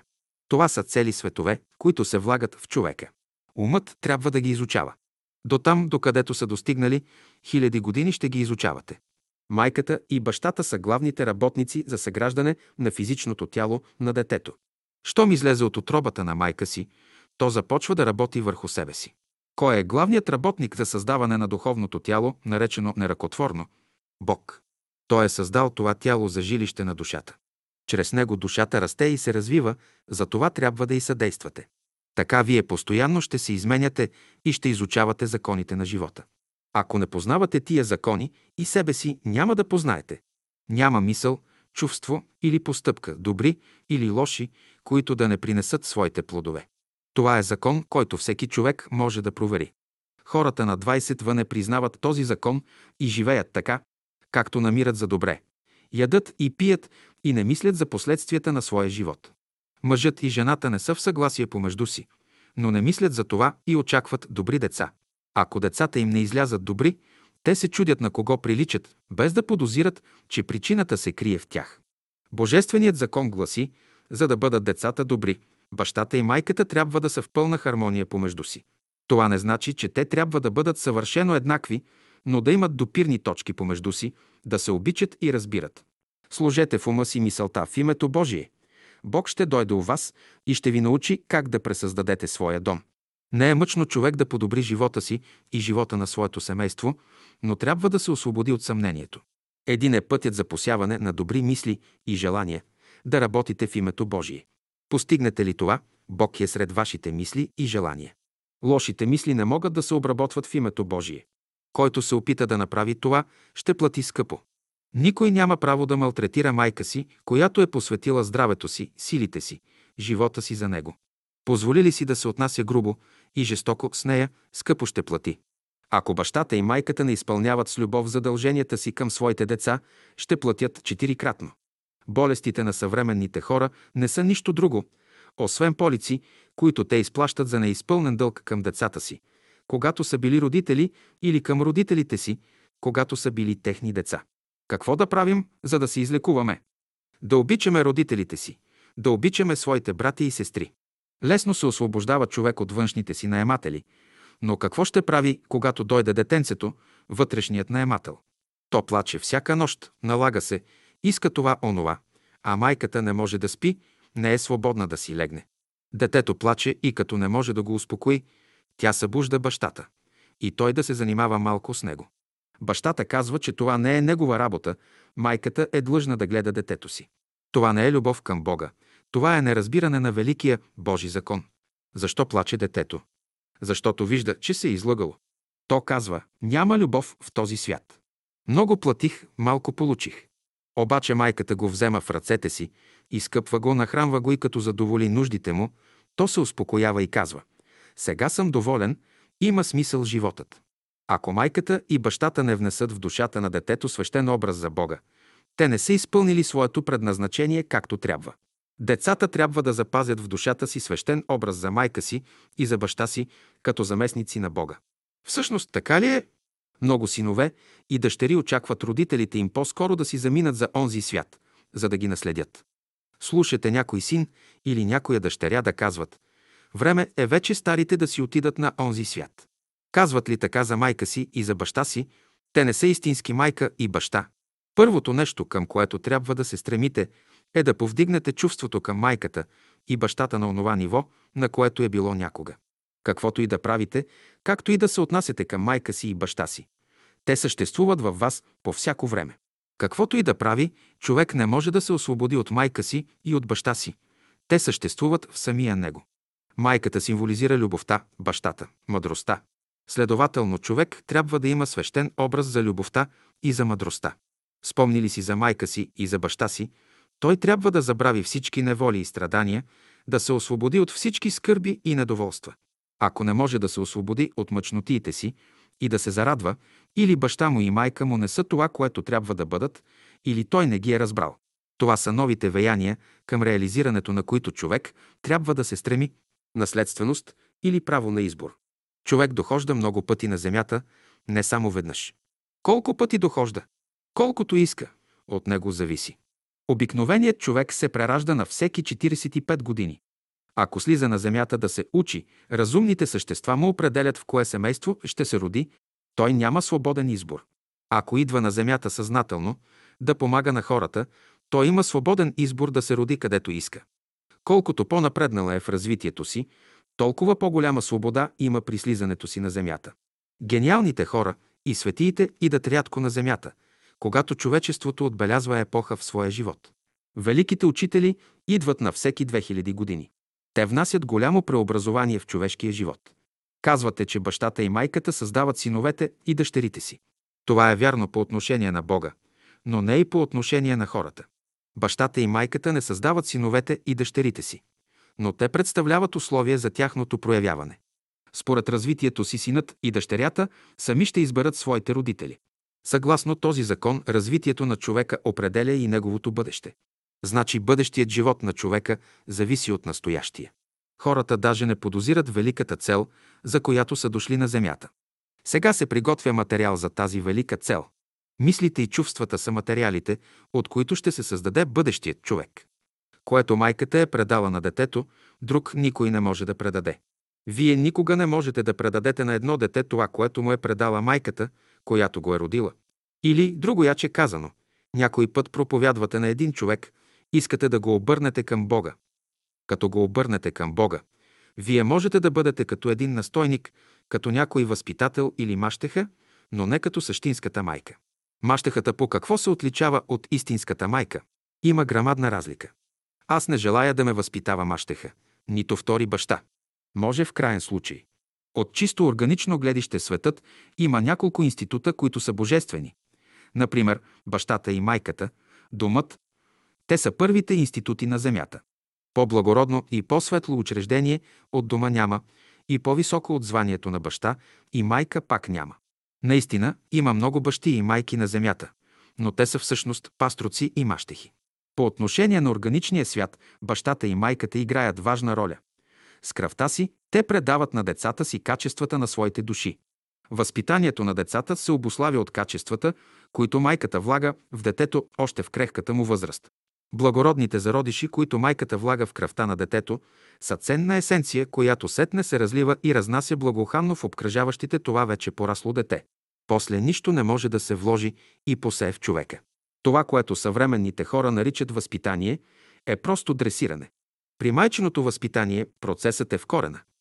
Там той образува и видоизменя ума и сърцето. При дресирането имате само една външна полировка. Може да дресирате маймуна, може да дресирате гълъб, но щом пак ги поставите в естественото им положение, те ще заживеят първия си живот. В Съединените щати са правили опити. Правителството е отпускало грамадни суми за възпитанието на местни индианци. Някои от тези индианци завършили разни колегии и университети, но като се върнали при своя народ, забравили това, което са учили и пак подивели. Само ако някой от тях се обърне и освои корено християнството, в него става промяна. От децата си майката и бащата могат да видят как са живели. Ако децата боледуват, или майката е виновна, или бащата е виновен. Ако синът боледува и върви по бащина линия, бащата е виновен. Ако дъщерята боледува и прилича на майка си, т.е. върви по женска линия, майката е виновна. Ако пък синът върви по линията на майка си и боледува, майката е виновна. Ако е глупав и върви по майчина линия, пак майката е виновна. Ако синът е лош и върви по бащина линия, бащата е виновен. Мнозина казват, че еди кое си дете върви по линията на дядо си и прадядо си. Това е по закона на наследствеността.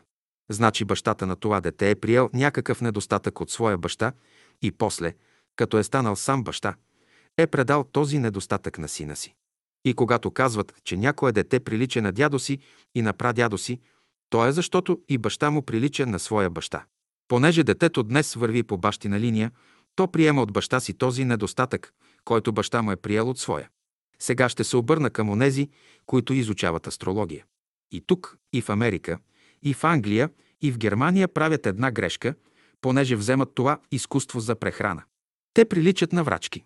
Една врачка, за да се прехрани, ще каже някоя лъжа. Циганката ще ти каже – 9 кила късмет имаш. Майката и бащата определят качествата на зодиака, астрологическия момент, когато детето се ражда. Ако се роди на 22 март, понеже март е дом на човешки ум, това дете така се поляризира, че всичките домове се намират в едно хармонично съчетание. Но зависи от бащата и майката. Ако бащата е учен, и детето ще бъде умно.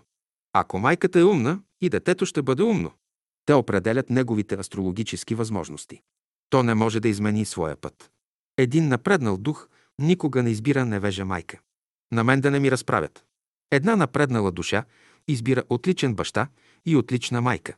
Душа, която не е напреднала, може да избере посредствени. Ще убиеш някого, но в друг живот ще станеш майка, ще събереш нужния материал да съградиш нова къща на убитие.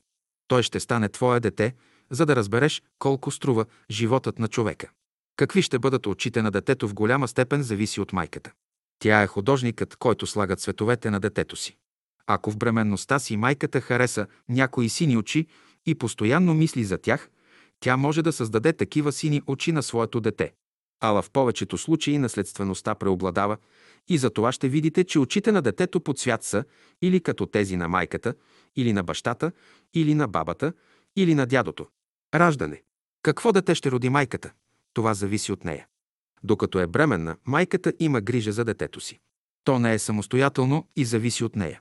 Каквито грижи положи майката за него, духовни или физически, такова ще бъде то. Ние, съвременните хора, често се питаме защо природата е направила човека така. Това не е правило на природата. Ако едно дете се роди сляпо, за това не е причина природата. Ако се роди идиот, не е причина природата. Ако се роди сакато или неспособно и така нататък, ни най-малко не е причина природата. Причина сме ние, хората, които не разбираме. У нас има баби, които след като се роди едно дете, му наместват главата. Не бутайте главата. За да бъдете здрави, вие трябва да имате здрав баща и здрава майка, нищо повече. Ако не сте роден от здрав баща и от здрава майка, никой не може да ви помогне. Това поддържат и всички религии. Те дават методи как може човек да се освободи от своето лошо наследство. И писанието дава цяр как може човек да бъде здрав. Ако болният може да се роди от Бога, той ще оздравее. Да се родиш от Бога значи да се родиш от вода и дух. Роденият от дух и вода подразбира да се роди от здрава майка и здрав баща. Колкото и да ви се говори, ако се родите от болна майка и от болен баща, съвсем ще закъсате. Гениите се раждат през известни години, дни и месеци, при известни съчетания на планетите, на Слънцето, на Луната и на другите по-важни планети. Светиите и учителите, както и гениите в света, се раждат при специални съчетания на планетите. Хора, родени вечер, носят белезите на нощта, хора, родени денем, носят белезите на деня. Също така ония, които са родени сутрин, при изгрева на слънцето, коренно се различават от тия, които са родени вечер, при залеза. Изобщо всеки човек носи белезите на часа, минутата и секундата на своето раждане. Тази е причината за голямото разнообразие, което съществува между хората. Някои носят в себе си повече от силите на тъмнината, а други повече от силите на светлината. Който се ражда вечер, той непременно е заченат денем при действието на светлината. Който се ражда денем, той е заченат вечер при действието на тъмнината. Това показва, че в природата съществува закон на контраст, на компенсация на нейните сили 86, за да роди едно умно и красиво дете. Майката е работила в това направление десетки години. За да роди гениално дете, тя е поддържала тази мисъл в ума си векове. Всеки човек се ражда с определена мисия, колкото и да е малка или голяма. Защо да не се радваш, ако детето ти бъде обикновен човек, но да изпълни мисията, която му е дадена? Малкото колелце в часовника изпълнява толкова важна работа, колкото и голямото. Малкият работник на държавата е толкова важен, колкото и министър-председателят. Любовта подмладява, мъдростта носи знание, а истината помага за прилагането им. Истината е връзка между любовта и мъдростта. Какво означава раждането? Да се роди дете значи майката и бащата да се подмладят. Те ще бъдат млади само тогава, когато синът и дъщерята ги обичат. Ако децата не обичат родителите си, последните бързо остаряват. Колкото по-мъчно ражда жената, толкова повече полици има да плаща. Когато ражда, тя трябва да се обърне към Бога с молба да я научи да изпълнява волята му. Като излезе от отробата на майка си, детето минава през всички радости и страдания, каквито майката е преживяла през периода на своята бременност. Мнозина се запитват защо хората умират и защо се раждат. Много просто. Хората умират и се раждат, защото сами искат това. Който иска да се роди, ражда се. Който иска да умре, умира. Детето се ражда или защото майката иска, или защото той иска. Казвате, така ли е всъщност? За мен е така, а за вас, както искате. Вие можете да вярвате, можете и да не вярвате. Ама ние вярваме в Бога, за Него мислим, в Бога вярвате, а по цели дни мислите как по-добре да се наредите. По цели дни нареждате къщата си. Бог не е човек, за да дойде в къщата ви. Това не значи, че човек трябва да изостави къщата си да не я чисти. Който е чисто отвън и отвътре трябва да бъде чист. Защо като се роди, детето заплаква? Защото не усеща ръката на майка си, която трябва първа да го поеме. Днес бабата първа поема детето, а не майката. В Божествения свят майката първа поема детето си. Под майка разбирам любовта. Докато има баби, хората всякога ще бъдат хилави. В бъдеще никакво бабуване, никакви баби. От здрав баща и от здрава майка всякога се раждат здрави деца. Това е закон, в който няма изключение. Невъзможно е здрави родители да родят болни деца. Ако родителите са болни, и децата им ще бъдат болни. Даровитите родители всякога раждат даровити деца, а бездарните родители – бездарни деца. Затова е казано, че дървото се познава от плодовете. Страх. Казвал съм много пъти, че майката и бащата могат да приложат Христовото учение. Как? Вие трябва да вярвате в Христовото учение и когато се ражда син или дъщеря, трябва да знаете какъв наклон да дадете на вашето дете. Майката може да вдъхне на детето си разумност и интелигентност, може да му вдъхне религиозно чувство, да уякчи волята му, а може да го направи и полуидиот. Бременната жена не трябва да се бои от нищо, трябва да й се внушава безстрашие. Тя трябва да бъде смела и решителна, да ходи без страх и тъмнина. Това трябва да се проповядва на бременната жена. Нейният ум трябва да бъде бодър, да е заед с всички възвишени и благородни мисли, и то не само с мисли от отвлечения свят, но и с всички реални истини, които занимават днес съвременното общество. Бременната жена не трябва да се плаши от нищо. Тя трябва да бъде оптимистка, да каже на детето си. Слушай, мама, Аз искам от теб да бъдеш един съвършен човек, да носиш всичкото благо в света и да знаеш, че човек всичко може да направи в името Божие. А сега как ще може онази бременна майка да вдъхне нещо велико, благородно в детето си, когато се страхува, мъжът и по цели нощи не се връща вкъщи, съседките я дразнят и тя постоянно плаче. Какво ще бъде това дете? Това казвам на младото поколение. Някой казва да не се жени човек. Не, нежененето не разрешава въпроса. Всеки човек иска да обича и да бъде обичан. Някой казва, не искам да се женя. Да, но водиш любов. Хубаво, ти не искаш да се жениш, но ядеш, нали? Не е там въпросът. Той седи в следното. Всички трябва да изпълним един закон. Абсолютно всички трябва да изпълним волята Божия по един и същ начин. Като прекара 9 месеца в отробата на майка си, най-после майката казва «Ти не можеш да седиш повече вътре, трябва да излезеш вън». Тя въздъхва свободно и се освобождава. По никой начин тия двамата, майката и детето, не могат да живеят заедно повече от 9 месеца, те трябва да се разделят. И тогава майката усеща един страх. Докато се разделят, понякога е нужен ден, някога два, а някога три. Някой път тази работа става много лесно, но някой път положението се влушава. Това са символи на духовния живот, които аз искам да ви обясня. Братство. Основната идея на новото учение е братството. Братството трябва да се приложи вътре в домовете. Майките и бащите трябва да разбират този основен закон за братството, за да могат да създадат новите условия за отглеждане и възпитание на децата. Някой младеж е буен, върши пакости. Как постъпват с него според старото възпитание? Изтезават го, затварят го, но в затвора той изгубва здравето си и държавата го храни. Той младеж може да стане отличен гражданин. В него има изблик на енергия, която трябва умело да се впрегне в работа. Казвате за него, да, но той е един грешник, престъпник. Обществото е създало такива условия, с които той не може да се бори. И тъй. Този велик закон сега призовава хората към братство и сестринство. Само тогава ще имаме една нова наука. А сега каква е нашата наука? За онова малко агънце, което детето гледа, целува и венци му прави, идва ден, в който майката казва – за да може маминото детенце да живее, трябва да заколим това агънце. Малкото детенце плаче. Казвате, не, тъй трябва да се живее. Е, мислите ли, че това ваше дете ще се възпита? То ще се запитва. Как тъй този Господ, който е толкова добър, позволява да се отреже гърлото на това агънце? Е, мама, тъй е наредил Господ. Не, не е наредил тъй Господ, ние наредихме тъй живота. И сега трябва да се освободим от нашите заблуждения. Да не мислим, че Господ е наредил света така. Не, тези агънца не трябва да се колят. А сега имаме една култура на убиване, на осъкатяване краката на този, на онзи. Чува се само бум-бум. Всички казват, то е за отечеството.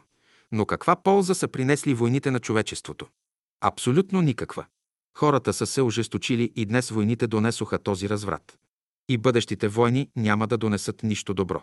Трябва да воюваме, но по какъв начин? Да воюваме, но да не убиваме. Този закон на любовта сега призовава хората. Трябва да дойдат най-способните, най-великите, най-добрите хора, майки, бащи, учители и свещеници, хора незаинтересовани, за да подемат това велико дело. Ако те не дойдат на време, други ще дойдат. Истина.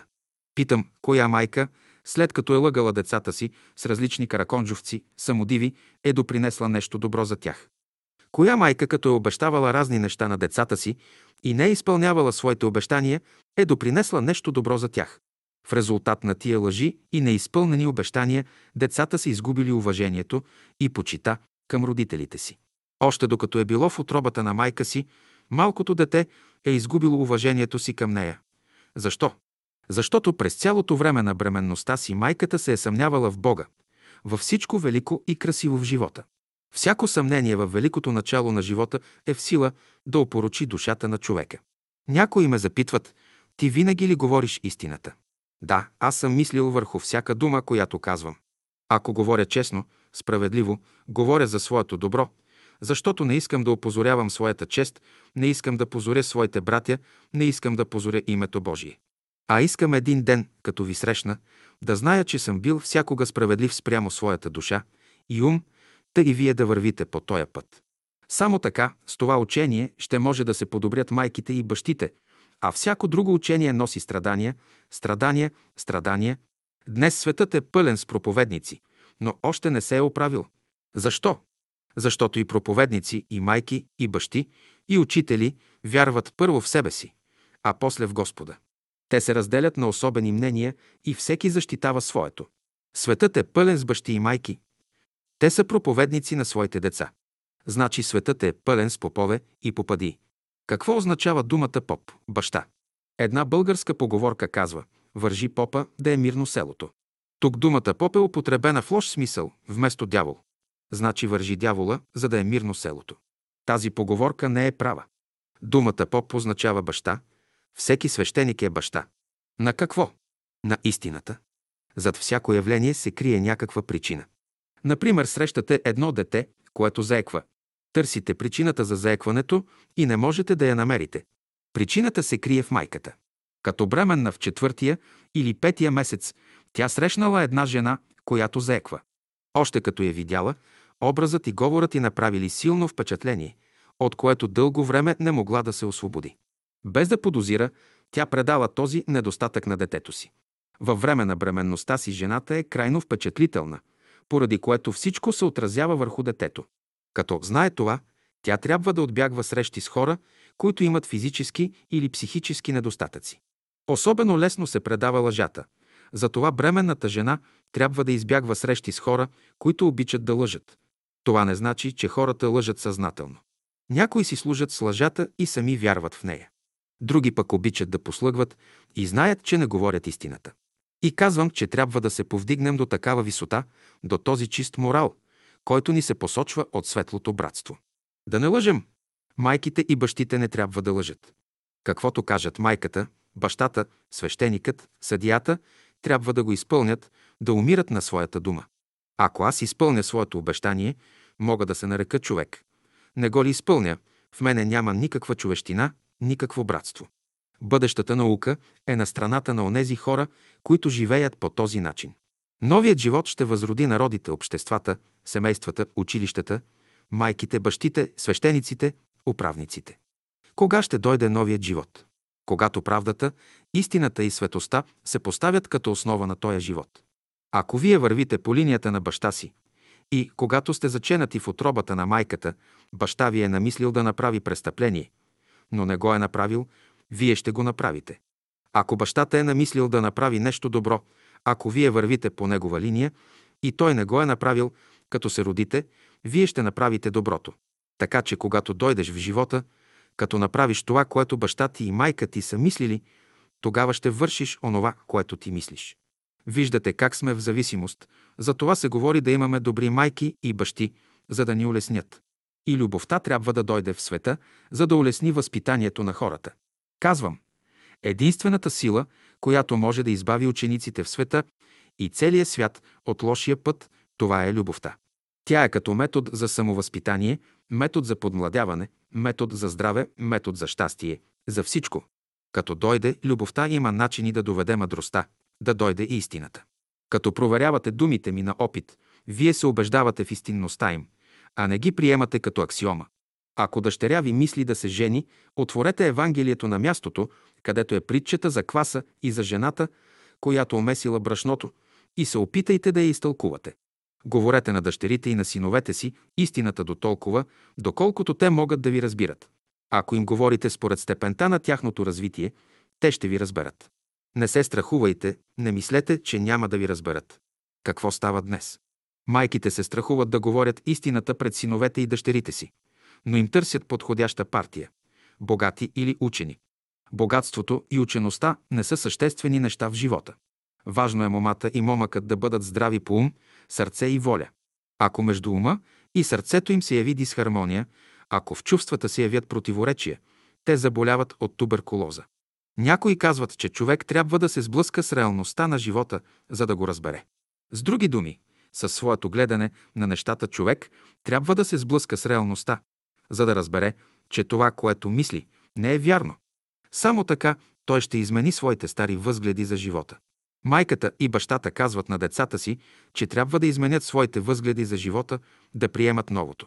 Те започват добре, но после пак се връщат към старото и свършват зле. Докато е малко, детето вярва на родителите си като на Бога. Като започне да разбира, то вижда, че майка му и баща му са го плашили с недействителни същества, с караконджовци, с вампири и други. То гледа критично на родителите си и не им вярва вече. Не само това, но децата изработват своя философия за живота и казват Не е нужно всякога да се говори истината. Може понякога да се прилага и лъжата. Децата виждат, че родителите критикуват, съмняват се, нямат доверие един в друг и започват да им подражават. Защо трябва хората да се съмняват, когато могат да живеят в абсолютната истина? Защото нямат достатъчно светлина.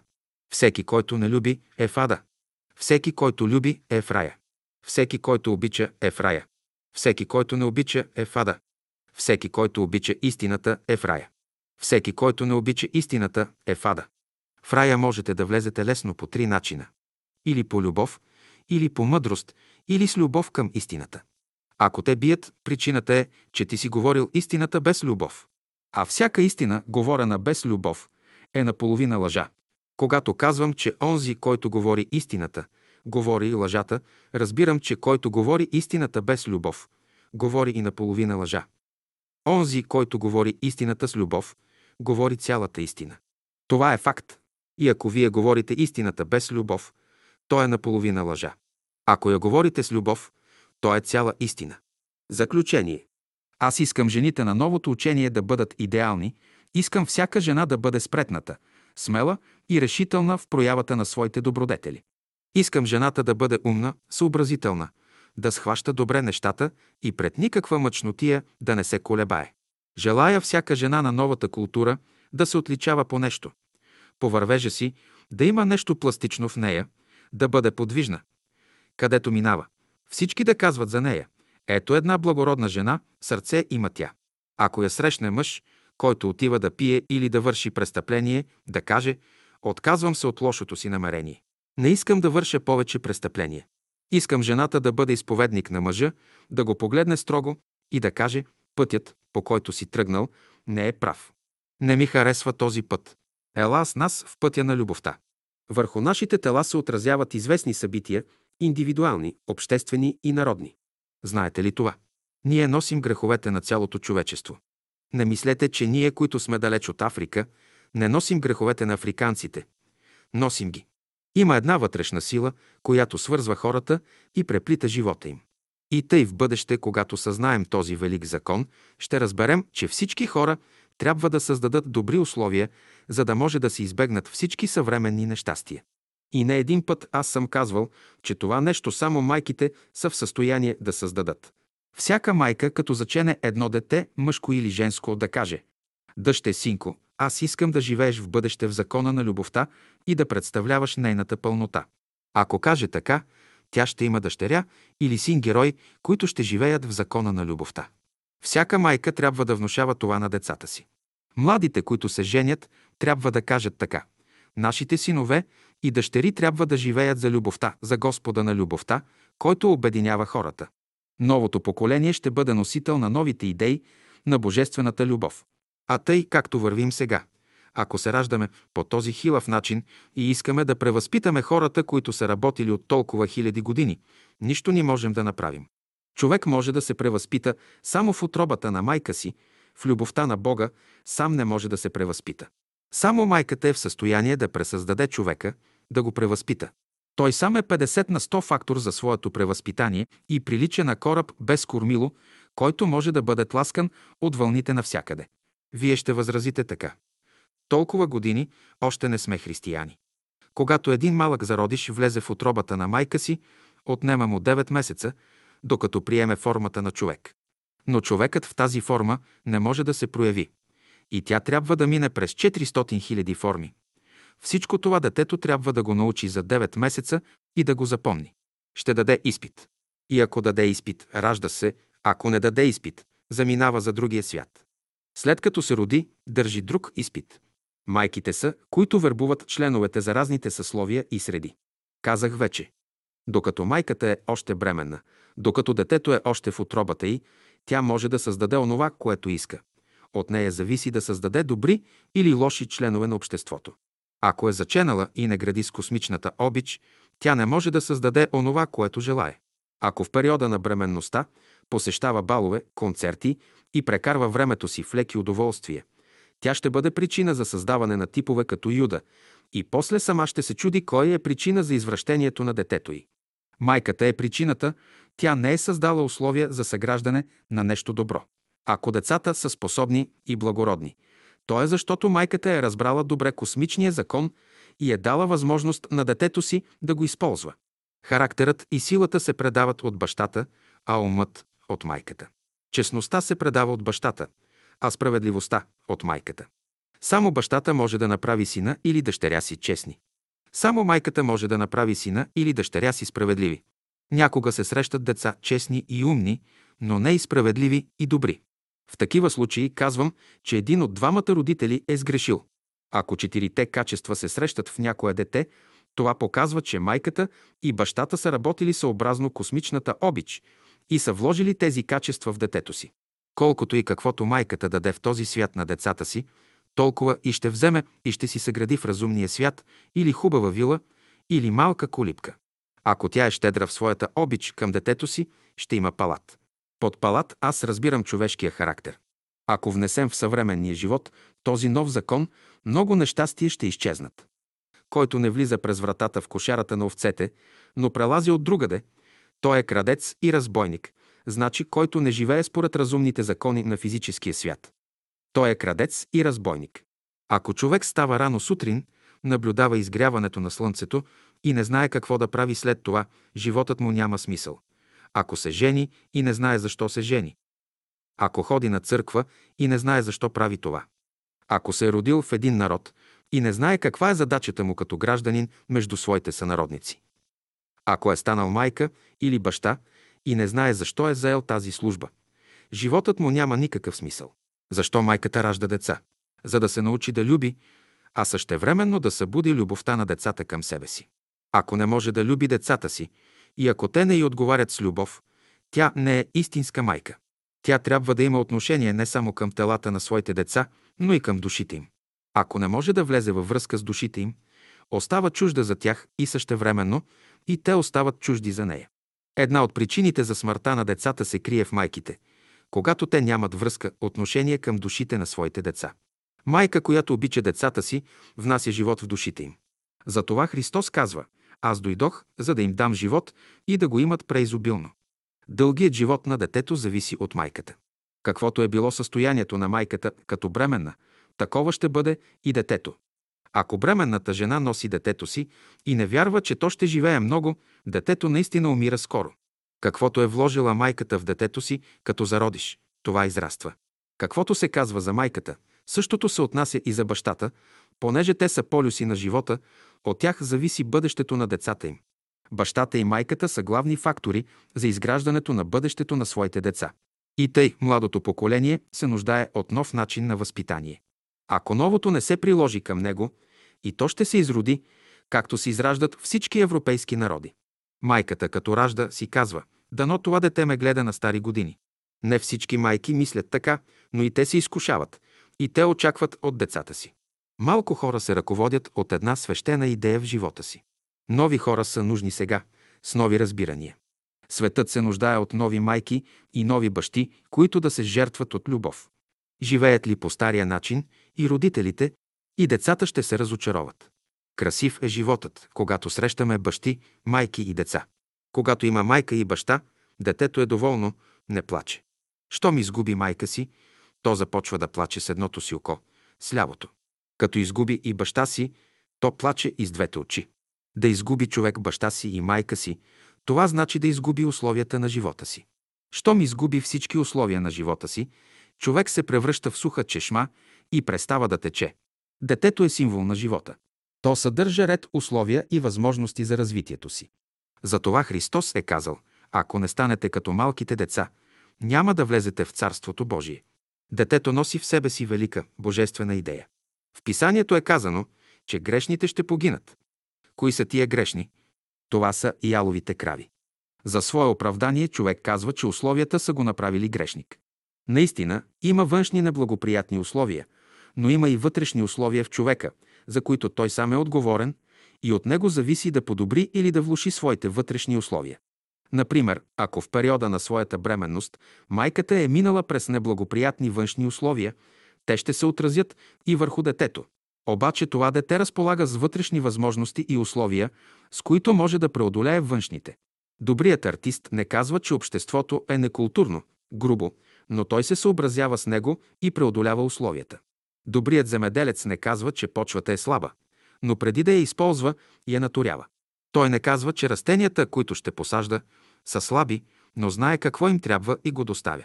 Добрият учител не казва, че учениците му са неспособни, но работи върху тях с любов, за да им помогне. Добрият майстор разглежда нещата външно и вътрешно. Понякога нещата изглеждат външно слаби, грозни, а вътрешно са силни и с големи възможности. Външно човек може да е богат, силен, учен, но ако няма вътрешни възможности, чрез които да разработи и задържи тия неща в себе си, той скоро ще ги изгуби. Какъв смисъл имат красивата цигулка и лък, ако човек не е музикален? Това не значи, че ако не е надарен, човек не трябва да работи. Той трябва да работи при всички условия и възможности. Прочетете от Библията разказа за Самсон и ще видите къде се криеше неговата сила.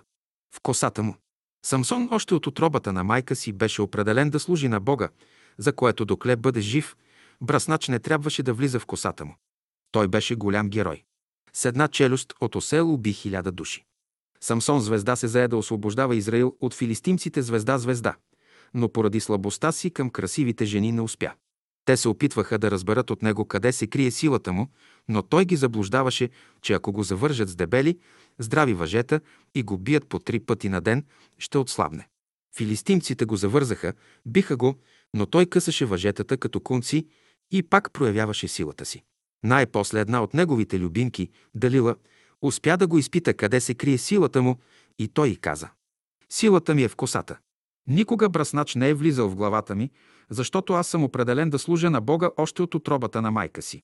Сега, като слиза на земята, човек се запитва как ще прекара живота си. Всеки минава през три фази. Първата е животът на детето в отробата на майката, несъзнателен живот.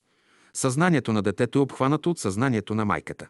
Щом се яви най-малкото пробуждане на съзнанието му, детето излиза от отробата. То гледа на този живот като на товар, от който се освобождава и започва полусъзнателен живот. То мисли, че е самостоятелно.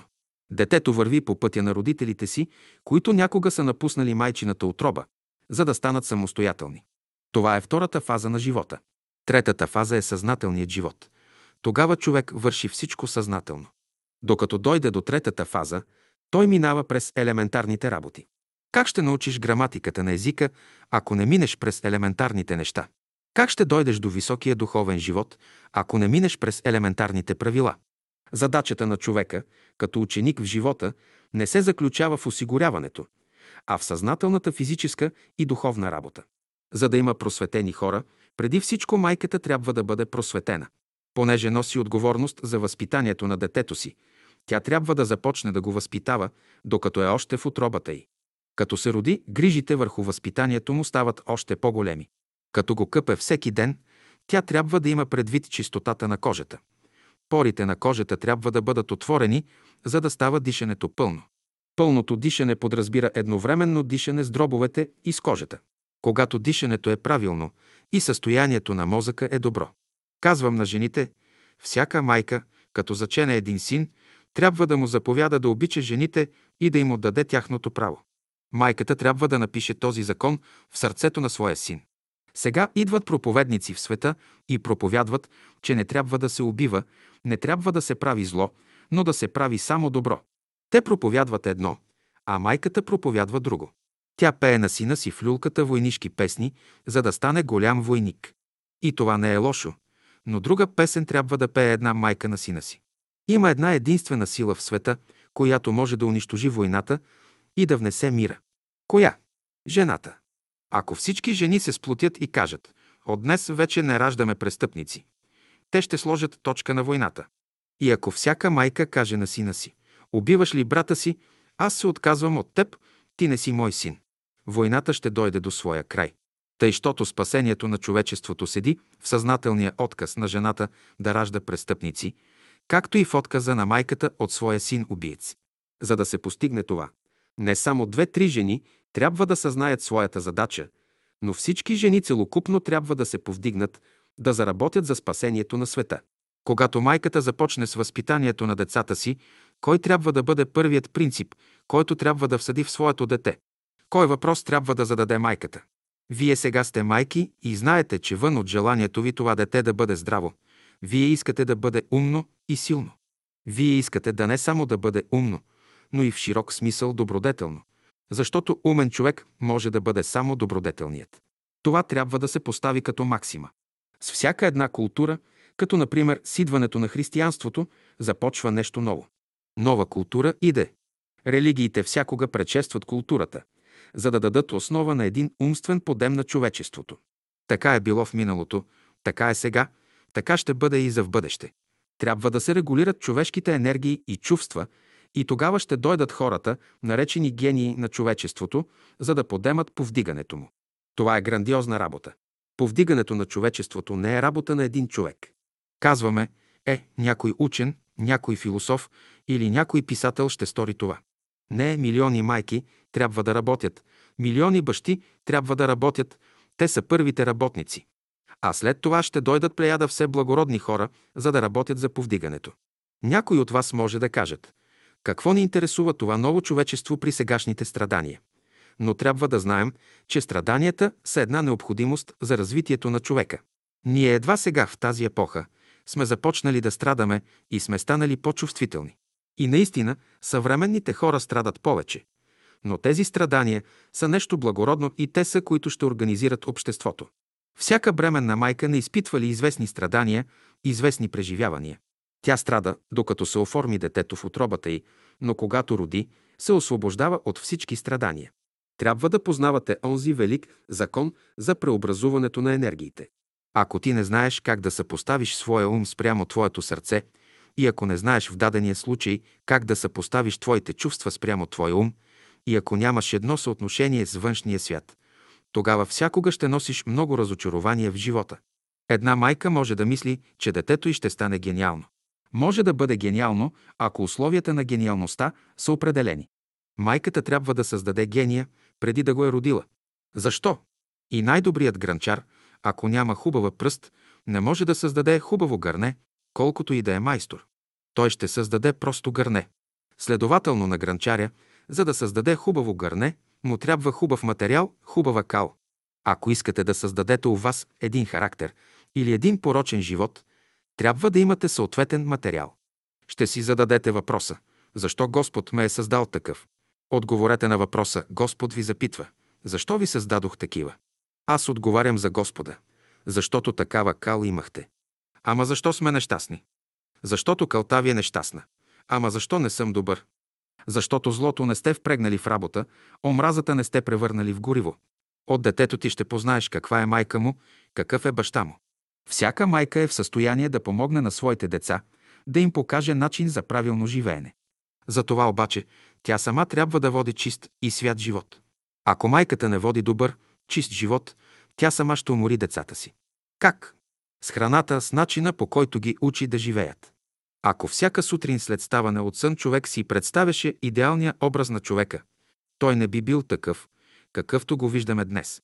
В това отношение старите гърци са били по-напреднали от съвременните културни хора.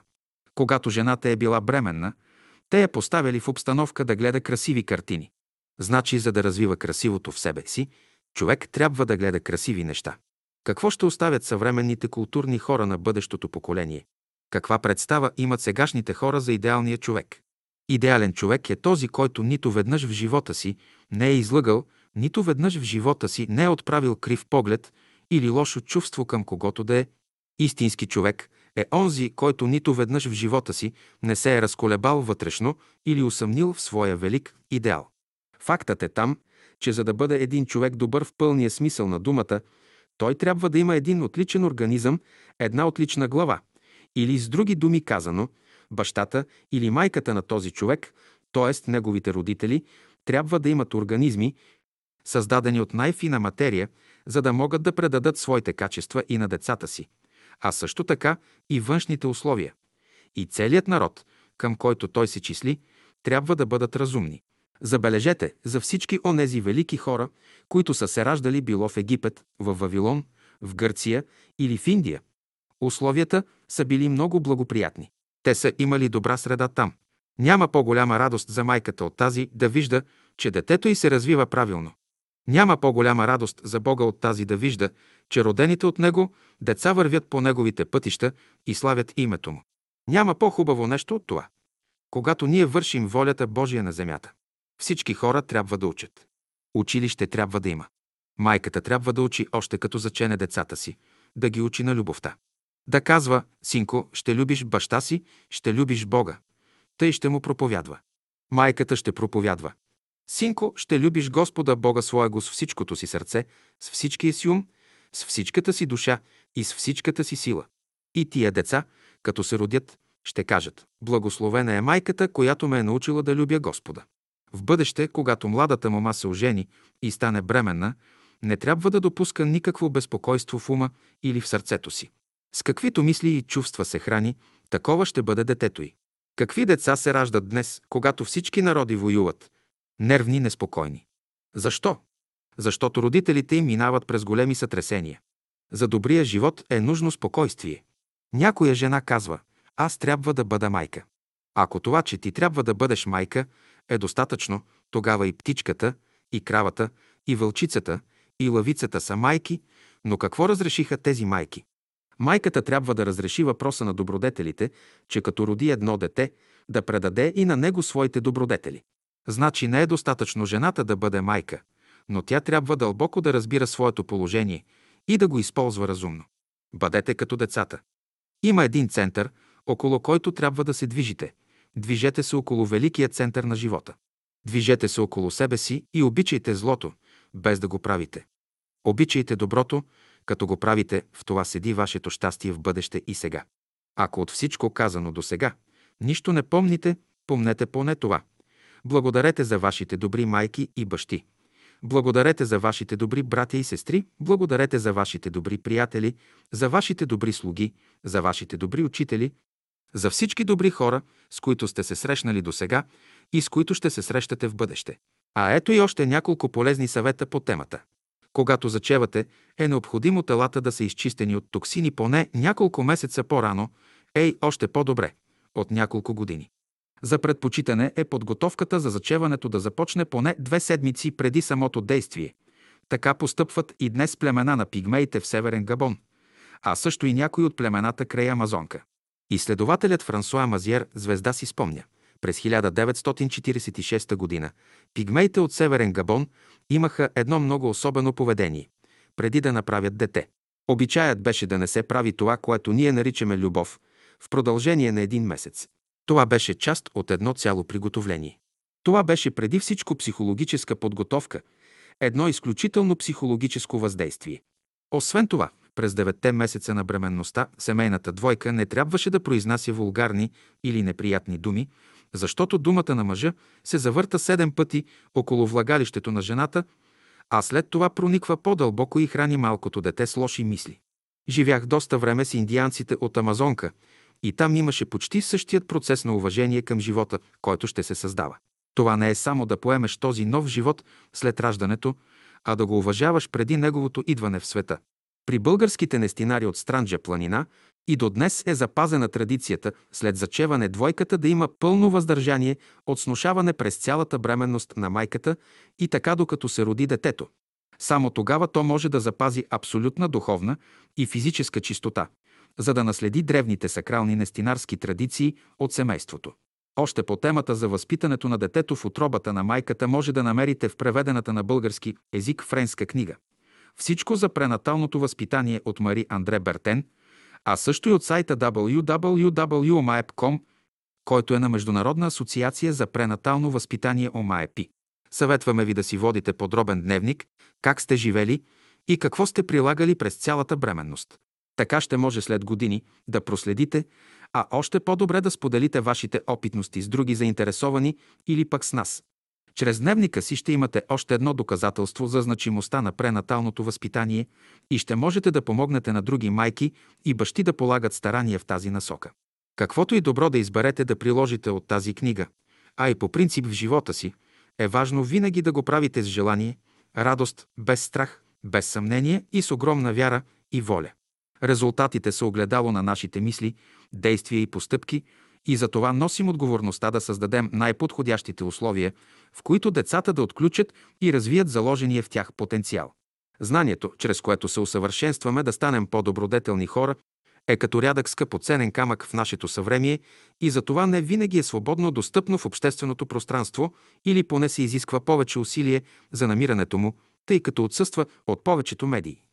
В днешно време е много по-лесно в публичното пространство да попаднем на нещо негативно, отколкото на нещо позитивно. Затова нека се опитваме да бъдем будни и добродетелни, за да привличаме светлината. Всеки има право на избор дали да дава или да взима, дали да мрази или да обича, дали да търси вината в другите или да промени себе си и света към по-добро.